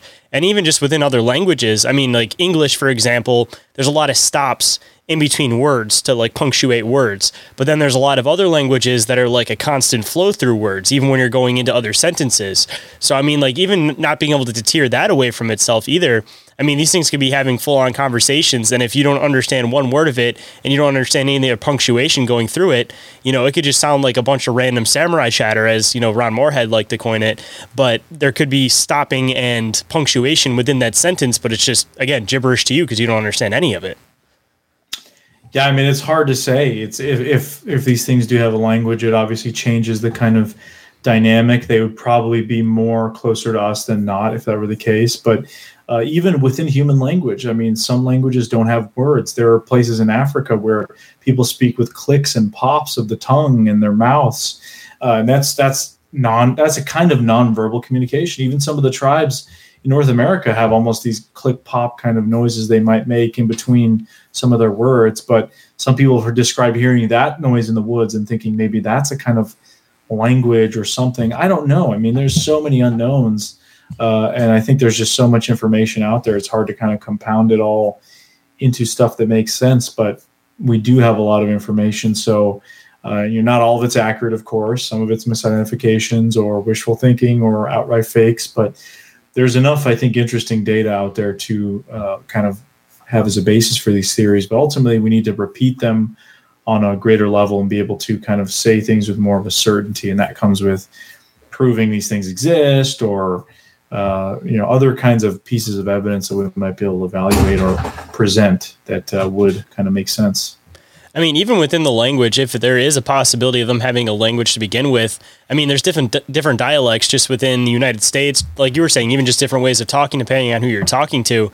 I mean, the the theoretical Sasquatch they could be living in Alaska versus the ones that are living in Washington, for example, could have a totally different language, and not only have a totally different language, but like it could be the difference between like words versus like you know just making sounds essentially to communicate. Like who knows like what their barrier could be because these things may not or assumably don't have any communication with each other. So there could have different pockets of completely different sasquatch languages that are based in a completely different way of communication just off of that yeah, I mean, if you think about just the different habitats, you might have different regional adaptations because you're dealing with different types of creatures. You live in a swamp in Florida, it's probably pretty different from the Rocky Mountains in northern British Columbia. You're going to have different prey, different, you're dealing with elevation, different climate.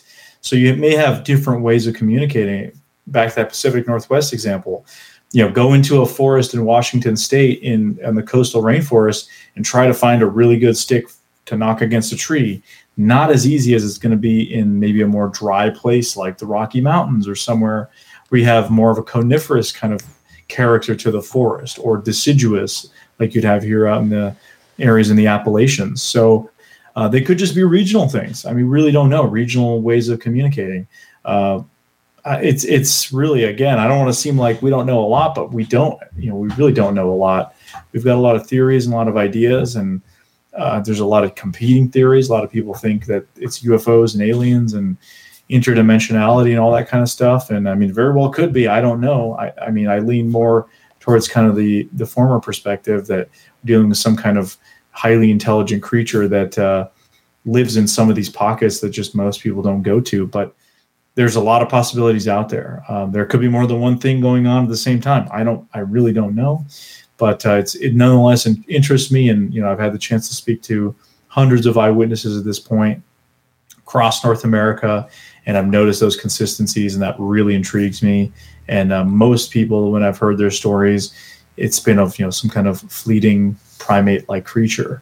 Uh, you know, the, the, minority of reports have some of those weirder aspects, but that's kind of how I try to portray some of my documentaries. And I take people along for the ride and I show them, well, this is what I've learned this is what this eyewitness is saying, and, and I'll have the full interview in there, or as much of it as I can, you know, interesting points and that kind of thing. So that's just sort of my philosophy and the way I try to approach it. And I try to give as much information as possible and ultimately let you kind of make up your own decisions or theories uh, without necessarily spoon feeding people the ideas. And that's an awesome way of doing it, honestly. And um, we got about 20 minutes or so left. Um, there was two other main things that I really wanted to get in with you, and uh, one of those questions, of course, is the whole like recent Sasquatch video that happened from Colorado. Um, I, I haven't had a chance to really talk about it with anybody in the community. Sure, so I kind of sure. wanted to take a couple minutes to possibly discuss it with somebody that does a lot of Sasquatch research. And then on the back end, I want to get into some of the uh, more recent encounter stories that you picked up on your trip to Alaska. So of course, I want to leave a little bit of room for that. But I definitely wanted yeah. to get your opinion on the new Bigfoot footage because it always kind of weirds me out when it becomes national coverage or you see it on news. Yeah, this it's like mega viral. Yeah, it's it's weird because normally it's just kind of passed around the community and then somebody like yeah pushes off to the side, but it's it never gets like national coverage. It's like it's been weird. Yeah, this one this one blew up, and I mean to put it in perspective, this this past weekend, I went to kind of a baby shower slash send off for my friend who's going to become a father, and next day went to a retirement party. So I was in touch with a lot of people who don't do any Bigfoot stuff, who really only know me as being interested in Bigfoot, and I got told I got asked about the story by like five or six people. Same. weekend. and then I got like 30 messages on social media, whether it be from Facebook or Instagram, that kind of thing. Tons and people texting me. I've got tons of stuff like that. People that are either into Bigfoot or everyone wants to know what's going on. So it's it went mega viral. I mean, the UK news, international news was covering it. It was all over social media. It blew up, huge. Um, my opinion is I do not think it's real. I think it's a costume Thank you. I'm, I'm, I'm with you on that one. it looks just so bad. I mean, if you look at it, and if it does, it's, it doesn't fit the mo of an elusive creature to be standing out in the open in an area where the train going by, a crowded train, and standing in the open. It's not even like near a forested area. Does that make sense? Uh, per Sasquatch sightings we've heard, not really, but uh, a friend of mine named Jeff Smith, he's over at the Sasquatch Tracks podcast. They do a great job. He did some digging on the story when it kind of broke he found that the area where that train went through Silverton, Colorado, between Silverton and Durango, which is kind of in southwest Colorado, there was actually very close to where the woman said that she filmed this thing right outside of the town of Silverton. There is a Sasquatch Expedition camper company. And they produce they make these cool campers that look pretty awesome for you know uh, people that go overlanding all kinds of stuff and they frequently go around town wearing a costume with a Bigfoot, you know, very similar hair color, that kind of thing. Maybe they had multiple costumes too because they have pictures on their website with one costume that doesn't really match the costume in the video, but when pressed about it, I had a couple friends of mine that reached out to them and asked them, "Hey, was this you guys?" And they they responded with a cheeky answer of, "Well, you know, wasn't us. We had nothing to do with it." They even made a funny post about it saying it wasn't us, and they had a guy it looked like they somebody had shaved a bunch of hair and then the next picture was uh, a guy sitting at a workbench with sasquatch feet and would look like hair sticking out of his chest but it looked like they you know, he was wearing human clothing and you could see the costume very similar color to the one in the video laying on the floor just in the corner so uh, and it was only a few miles from where this their kind of campground camper thing is to where this train goes through and apparently they're known to wear suits around town so I think that's a pretty interesting connection. Uh, and I think it was probably just some kind of a prank or publicity stunt. Unfortunately, uh, I do not believe it was legitimate. Some people do, but uh, hey, I mean, it didn't look legit to me, so it is what it is. But yeah, it's. I'm sure I'm going to continue getting asked about it uh, for the next couple weeks at least, just because it's the biggest Sasquatch-related news story in like the last year. So it's just blown up. Dude, that hair though, that thing has some like nice billowing, blowing hair. That's what threw me off. I was like, first of all, if there's a primate existing in the woods, its hair is not going to blow that nice in the wind. It's going to be a lot more greasy and like sticky and have like twigs and leaves and everything in it. It's not just going to be this perfect like as it's walking, the wind catches it and it just free flowing hair. yeah. yeah, no, it's it's it was fun kind of seeing it, but uh, it get you know once you're in this topic, it kind of gets annoying when you get it sent to you all the time, right? but uh, again, I think Jeff Smith did a great job of kind of doing some digging into it and seeing that uh, you know not all it's not all that it appears to be. So unfortunately, I uh, I think it was a creative effort, but I do not think it was legit. Even if the people in the train they might have thought it was a legit encounter. A buddy of mine talked to the lady who saw it, and they were pretty convinced of what they saw, but uh, you know they can be mistaken as well. Dude, I'm glad that I asked you about it to at least connect that whole like RV camper thing because I hadn't actually heard that part yet. So thanks for that part. Absolutely, yeah. It's just once you usually peel back kind of layers of the onion, that's when uh, that sort of stuff gets revealed. So there's always somebody sleuthing out there online trying to find the answer to a big incident like that, especially like that because I mean, like I said, it went mega viral, especially for Bigfoot standards. Well, I guess kind of deterring it away from that side of the Sasquatch encounters and bringing it into the more down to earth Sasquatch encounters. I'd love to hear some of the fascinating stories that you had heard on your drive up to Alaska because you said you picked up a few for some locals. Those are always the absolute best stories. So I'd love to hear some of the best ones that you collected when you were doing your trip. Yeah, no, I heard a bunch of encounters in Alaska and, and kind of on the way up. I mentioned that guy Red Grossinger in the Yukon. He told me a cool story. He actually has quite a connection with some of the local natives in the Yukon, uh, Tlingit people and he talked about you know people a lot of sightings near that place Teslin roadside crossings where someone's thinking oh that's a hitchhiker and then they realize oh my god that's not even a human and then a Sasquatch starts off into the woods. But there's one story that's pretty interesting. It happened on the Yukon Alaska border kind of middle of nowhere. I think it was I want to say Eagle River not Eagle River excuse me. I don't remember the name of the river but there's a river there and supposedly these four First Nations guys were going out there to hunt to an area they go with like an elder or something like that. And they were kind of going in there and they had crossed this creek and they heard a baby crying and they thought, you know, wow, that's really weird. And they went towards it, you know, thinking maybe there was a human out there or something. Apparently they saw this baby Sasquatch and they described that a female Sasquatch then came out and grabbed the child and kind of threw some logs in the water, threw itself in the water and used those logs to swim across the the flowing river and, and went on the other side and disappeared in the woods. That's crazy. Um, like a um, flotation device. We're talking about using tools. Like, wow. right. Yeah. I mean, you imagine a river like that. Again, I don't remember the name of the river. It's in the Alaska Bigfoot Highway. If you watch the documentary, Red talks about it. So his, his words, I might be twisting some of his words because I don't remember the exact details of the encounter. Um, but he has it, the full telling in the documentary. So do check that out. You need to fact check me on, on the details. But uh, you imagine a river like that, it'd be flowing. So if you just try to swim across it, it might be kind of difficult, right?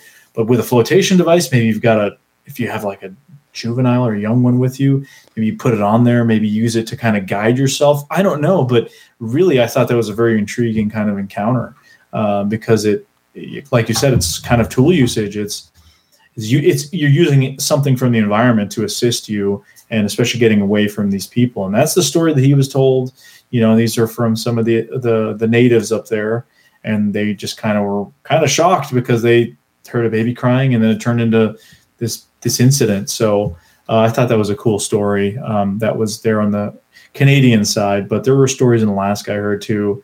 Uh, there's one of a guy who told me of a cabin that his family had and he spent some time there and his sighting happened a number of years ago but he was out there either shooting like a 22 or some kind of small caliber rifle and these these trees kind of behind this cabin, sort of pretty remote location um, near a lake. And he was you know looking through the scope, and then this thing kind of popped in through the trees and was sort of swaying. And he saw looked at it through the scope and saw it kind of however far away it was, you know, not that far from him.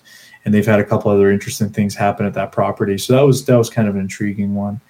Um, yeah, and there were other ones. The one we investigated, which was interesting, was and that was this is in the interior Tales from Interior Alaska. The last Beyond the Trail film was a place called Manley Hot Springs, which is about almost two and a half, three hours outside of Fairbanks on the Alaska road system. So very desolate. There's nothing out there. I mean, you can see some of the footage in the documentary. There's just absolutely nothing. You're in the the boreal belt, which is the largest type of forest system on Earth the boreal forests, which stretch from Alaska all across Canada into most of Russia, into northern Scandinavia and those areas. I mean, it's just a massive, massive environment. I think it's like 15% of all forest, or maybe even 20 of all forest type in the world is this boreal forest. Um, so it's it's a you know very actually here uh, fact check myself. It's 14% of Earth's landmass and 33% of Earth's forested areas are part of this boreal kind of belt. So we're in the middle of that. And we talked to a guy, local guy, who wanted to be anonymous. This is actually somebody, my my friend who was there with me at the expo, who also is a Alaskan Bigfoot researcher, Larry Beans Baxter. If you've seen any of my recent Alaska videos, he's in pretty much all of them because he was out there at Area A with us for the Dark Coast series and he was with us for some of the other stuff too. Uh, and he had interviewed this guy previously, but this guy I got to meet him at the expo, and he told me a story about just a classic road crossing sighting of a Sasquatch. They were coming back from this Manley Hot Springs community. They're in the middle of nowhere, and they you know they're just driving these long stretches of road where you got mountains and trees on either side, and they see what they think is a person in the road, and as they get closer and closer, it's kind of walking in the road, and then it just kind of walks off. But they this huge person covered in all black, right? It just didn't make any sense. They're like, I guess at the time they joked about, it, oh, haha, was that Bigfoot, right? that was the, that was a story, and then they realized, wait, was it actually? Uh, and and they stopped and they looked around. There's nothing in that location at all. I mean, whatsoever. So we went out to that location, and this was, I think, this his encounter happened in like 2020 or 2021. So it's been a couple of years. But we thought, hey, what the heck? We're up here for the expo it's only a few hour drive. Let's go spend a couple days out there. I mean, it was honestly it was kind of a mistake because the amount of mosquitoes up there is insane. I've never dealt with anything like that in my life. The Alaskan mosquitoes are no joke, and they do not let up. Are they bigger so too because it is in farther north? Like are the mosquitoes I don't know. They're bigger? Just, they were just obnoxious. I mean, I would have 50 on my hat and swarming around my head. I mean, you can see it in the video. They're just unrelenting. I mean, I had even though we were wearing gloves and ma- and like a bug net the whole time fully clothed. I was still I would still get them biting through my clothing on my wrists and my ankles were all bit up. I had so many in my tent at night; it was not fun. But uh, but yeah, that sighting was interesting because you know why is there somebody in all black just crossing the road in front of this guy in the middle of nowhere, no vehicles, uh, over an hour from this town of Manley Hot Springs, middle of nowhere. It didn't make a lot of sense. So it was interesting because it fits in with those really classic Sasquatch reports one of the most common of which is the road crossing, where people see one cross the road in front of them or kind of right as they're passing by, they see it on the road. That seems to be pretty common for whatever reason. And this was one of those. So we got to investigate that kind of location and basically determine, well, there's a whole lot of nothing out here. Uh, so there could be a Sasquatch two valleys from here. We would have no idea. Uh, just it's just so vast of an area. It's not even funny. Uh, that's just going back to my earlier comments about North America and the amount of wilderness out there is just frighteningly. Uh, it's frightening how much is out there and how little. And now we're all congested humans into certain areas. We don't live in as many of these rural places as we used to. So it's uh, it's pretty interesting. But yeah, those are just a few of the stories I got to hear in Alaska that I found pretty interesting. I mean, as far as I want to bring it back to the first story, first of all, with the use, use of like the float, the logs essentially as flotation devices. I mean, that kind of goes into the idea that, you know, if these things are intelligent, they could theoretically be just as intelligent as us. But even going with the, that part of the intelligence, if these things are intentionally trying to stay hidden, if they're creating actual tools and they leave them anywhere, anybody finds anything, then they're going to go, who made this? And then they're going to start wondering and start connecting into other things. So, I mean, their level of intelligence could even tell them to not make stuff like that and to use stuff that's around them for what they do need so that they don't get figured out for stuff. Because if they you know, say like strap those together essentially to make like a raft, people are going to be like, oh, this is weird. Why is there a raft in the middle of nowhere out here? Versus like if they're just using some logs as a flotation device, they leave those logs in the river. Nobody's going to think twice about it. It's just going to be logs in the river. So, I mean, that could even play into it too that maybe there are a lot of tools that these things could theoretically use, but they're tools intentionally meant to be primitive so that they aren't leaving trace evidence of themselves being there using tools. Yeah, I have no idea. I just know what I think personally is that it kind of makes sense that, again, they're not necessarily like going to build an iPhone or something like that. They're kind of using more of the environment to their advantage, which we as humans don't really do. I mean, yes, we use resources to build everything we have, but uh, we're not. You know, you put us, you put the average person in the woods, they're they're probably not going to survive very long. Whereas most animals, and I would include Sasquatch in this category, are going to use the the full extent of the environment to help them stay concealed, feed, just stay alive. So they're using again that intellectual or, or just intelligence. I wouldn't call it intellectual intelligence to stay elusive and stay hidden and maybe it's just second nature to them maybe they just do it i don't know. That's what they've been taught. That's how they do it. It's not even something they really have to think so much about. It's even instinctual in some ways on how to act in certain areas and how to stay hidden and how to behave and those kinds of things. So yeah i think it's it's it's certainly a possibility but there there could be deception there too. Like you said that's almost a deceptive kind of way of uh, looking at it, where you know, oh, if I create something like a stick structure, this is going to create more attention. So that might not be an ideal kind of scenario. And then I wanted to make a comment too about the. Uh, la- you kept saying it a few times through the episode that they could be just like literally the next valley over.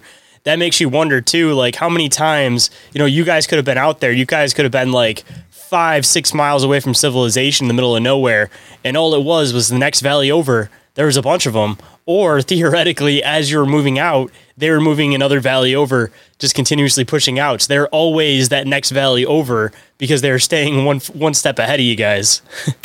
I believe me, I think about it a lot, but uh, maybe once uh, thermal drone technology gets better, we'll be able to deploy these things at longer distances in areas where it's just impossible for us to get physically uh, or via like a, a, plane or helicopter, something like that. Just thermal drone it out there and have it go five, six miles away. I mean, I don't know. I don't think that technology exists yet.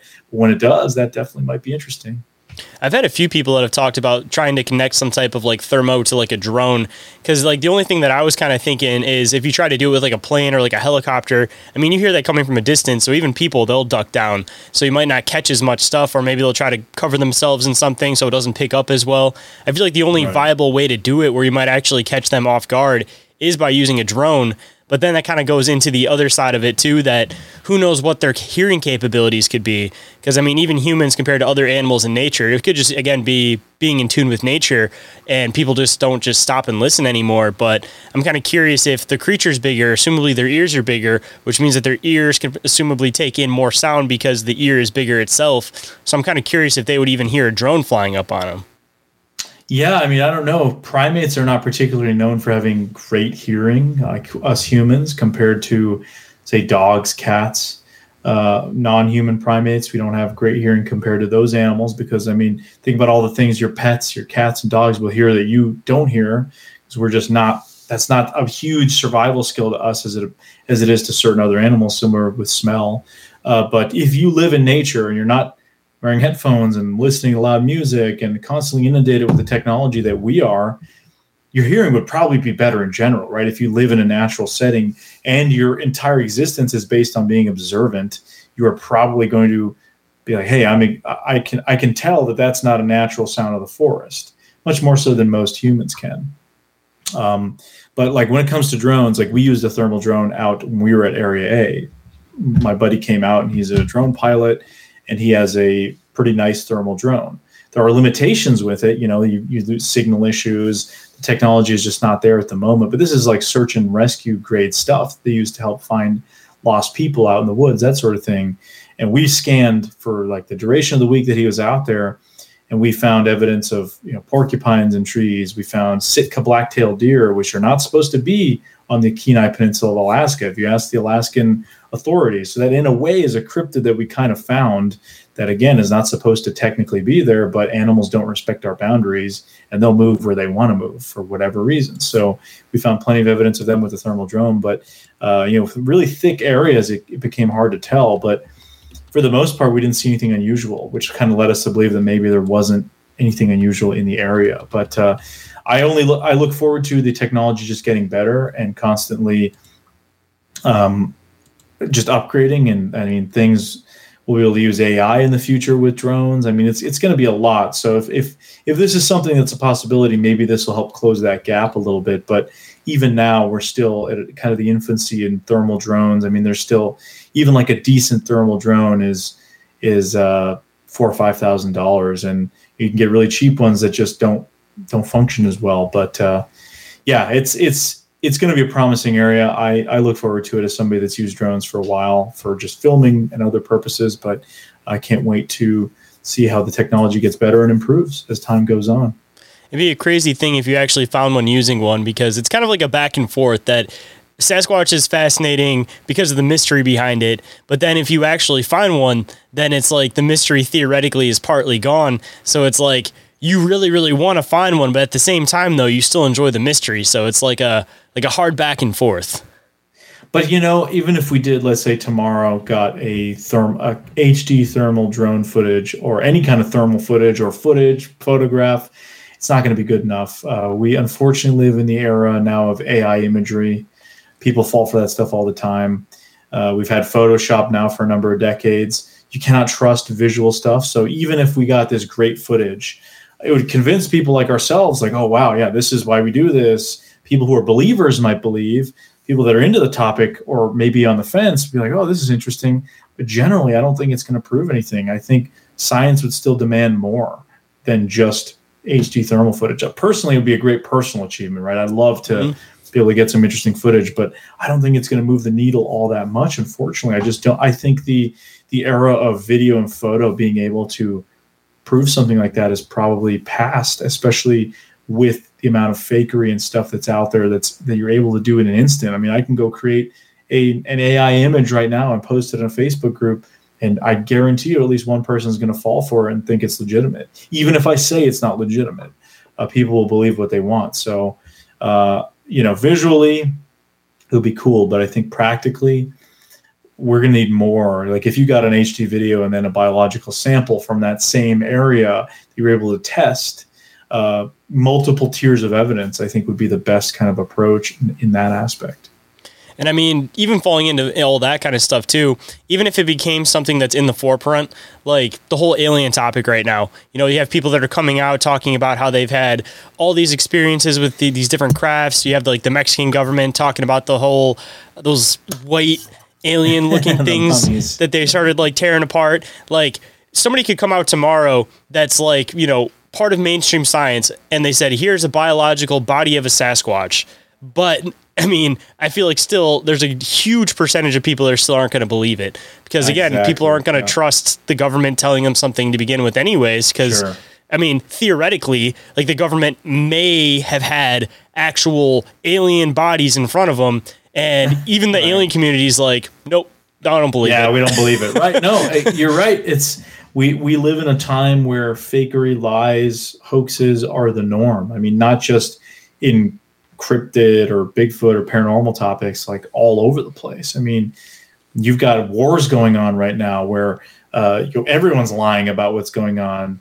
It's like we live in an insane time uh, where this kind of unfortunately untruthfulness has been so mainstream that uh, convincing people you can convince anybody of anything but then a lot of people can't be convinced by any amount of evidence that something might be real or that something is going on. So uh, it's a pretty interesting time we live in despite the fact we live in the information age where you basically can google the entirety of humanity's history in a couple of minutes on your computer yet i think i think people are probably more misinformed about things nowadays than than ever before which is pretty crazy to even think about it's almost like there's too much information Yeah, that's what I've said a million times. That it's not about a grasp for information anymore.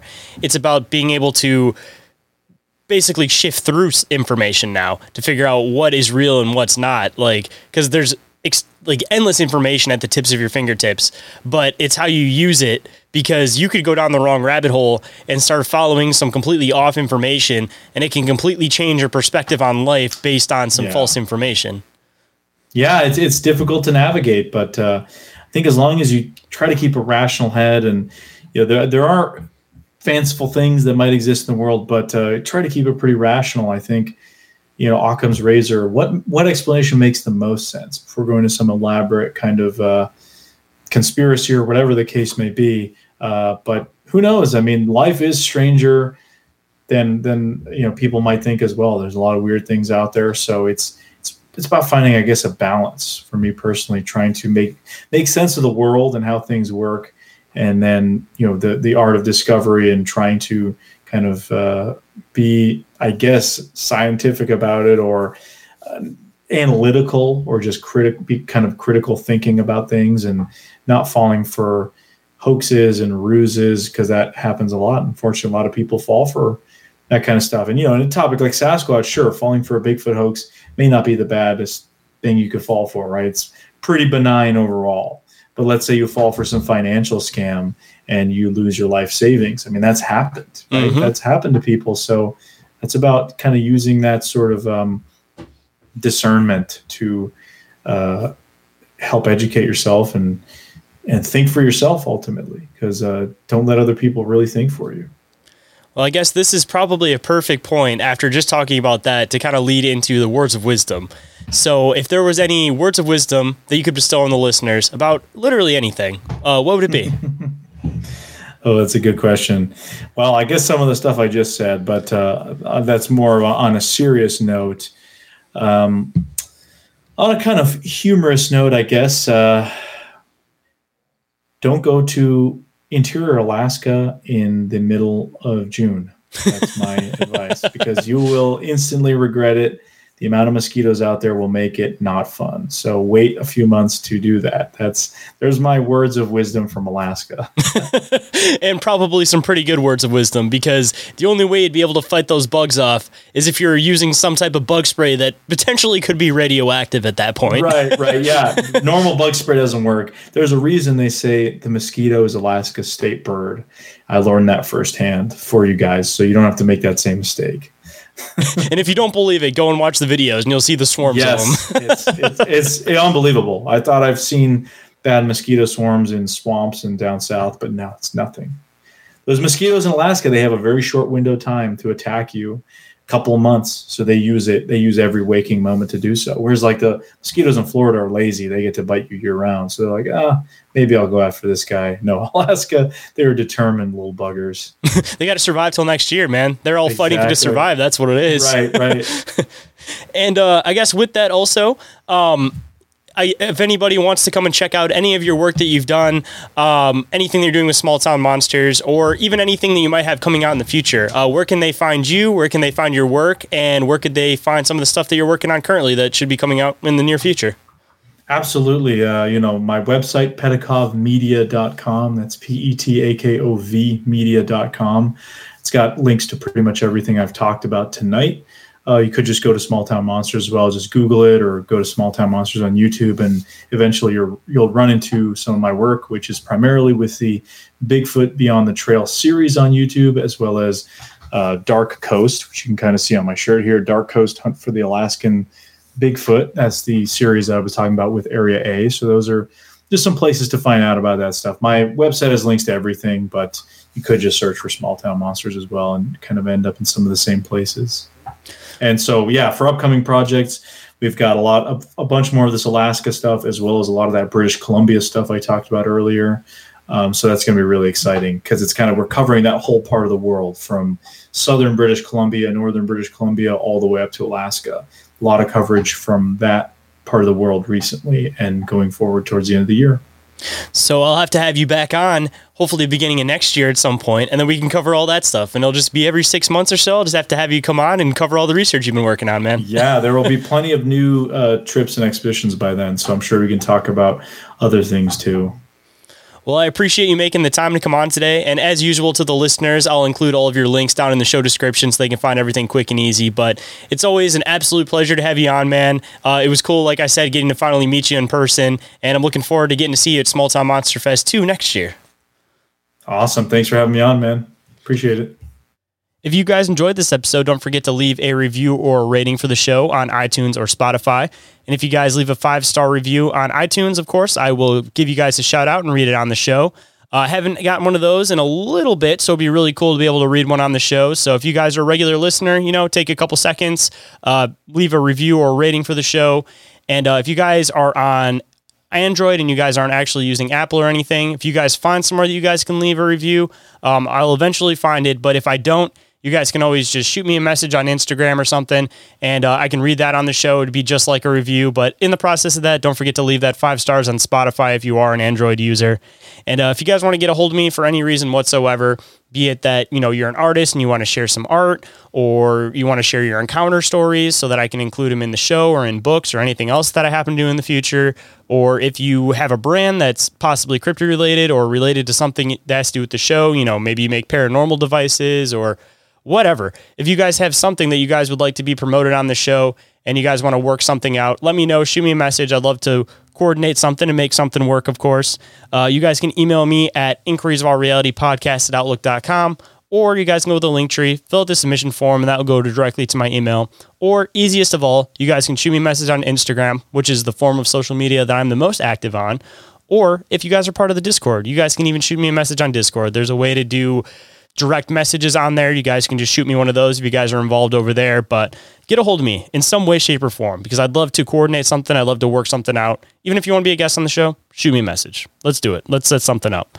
But everything that I mentioned is all available off of the link tree, which is available down in the show description. But if you don't want to do all that, you guys can always go to your uh, web browser and type in L I N K T R period E slash Inquiries of Our Reality podcast. And with that, hope you guys enjoyed the conversation, and I'll catch you on the next one. Have a good night, everybody.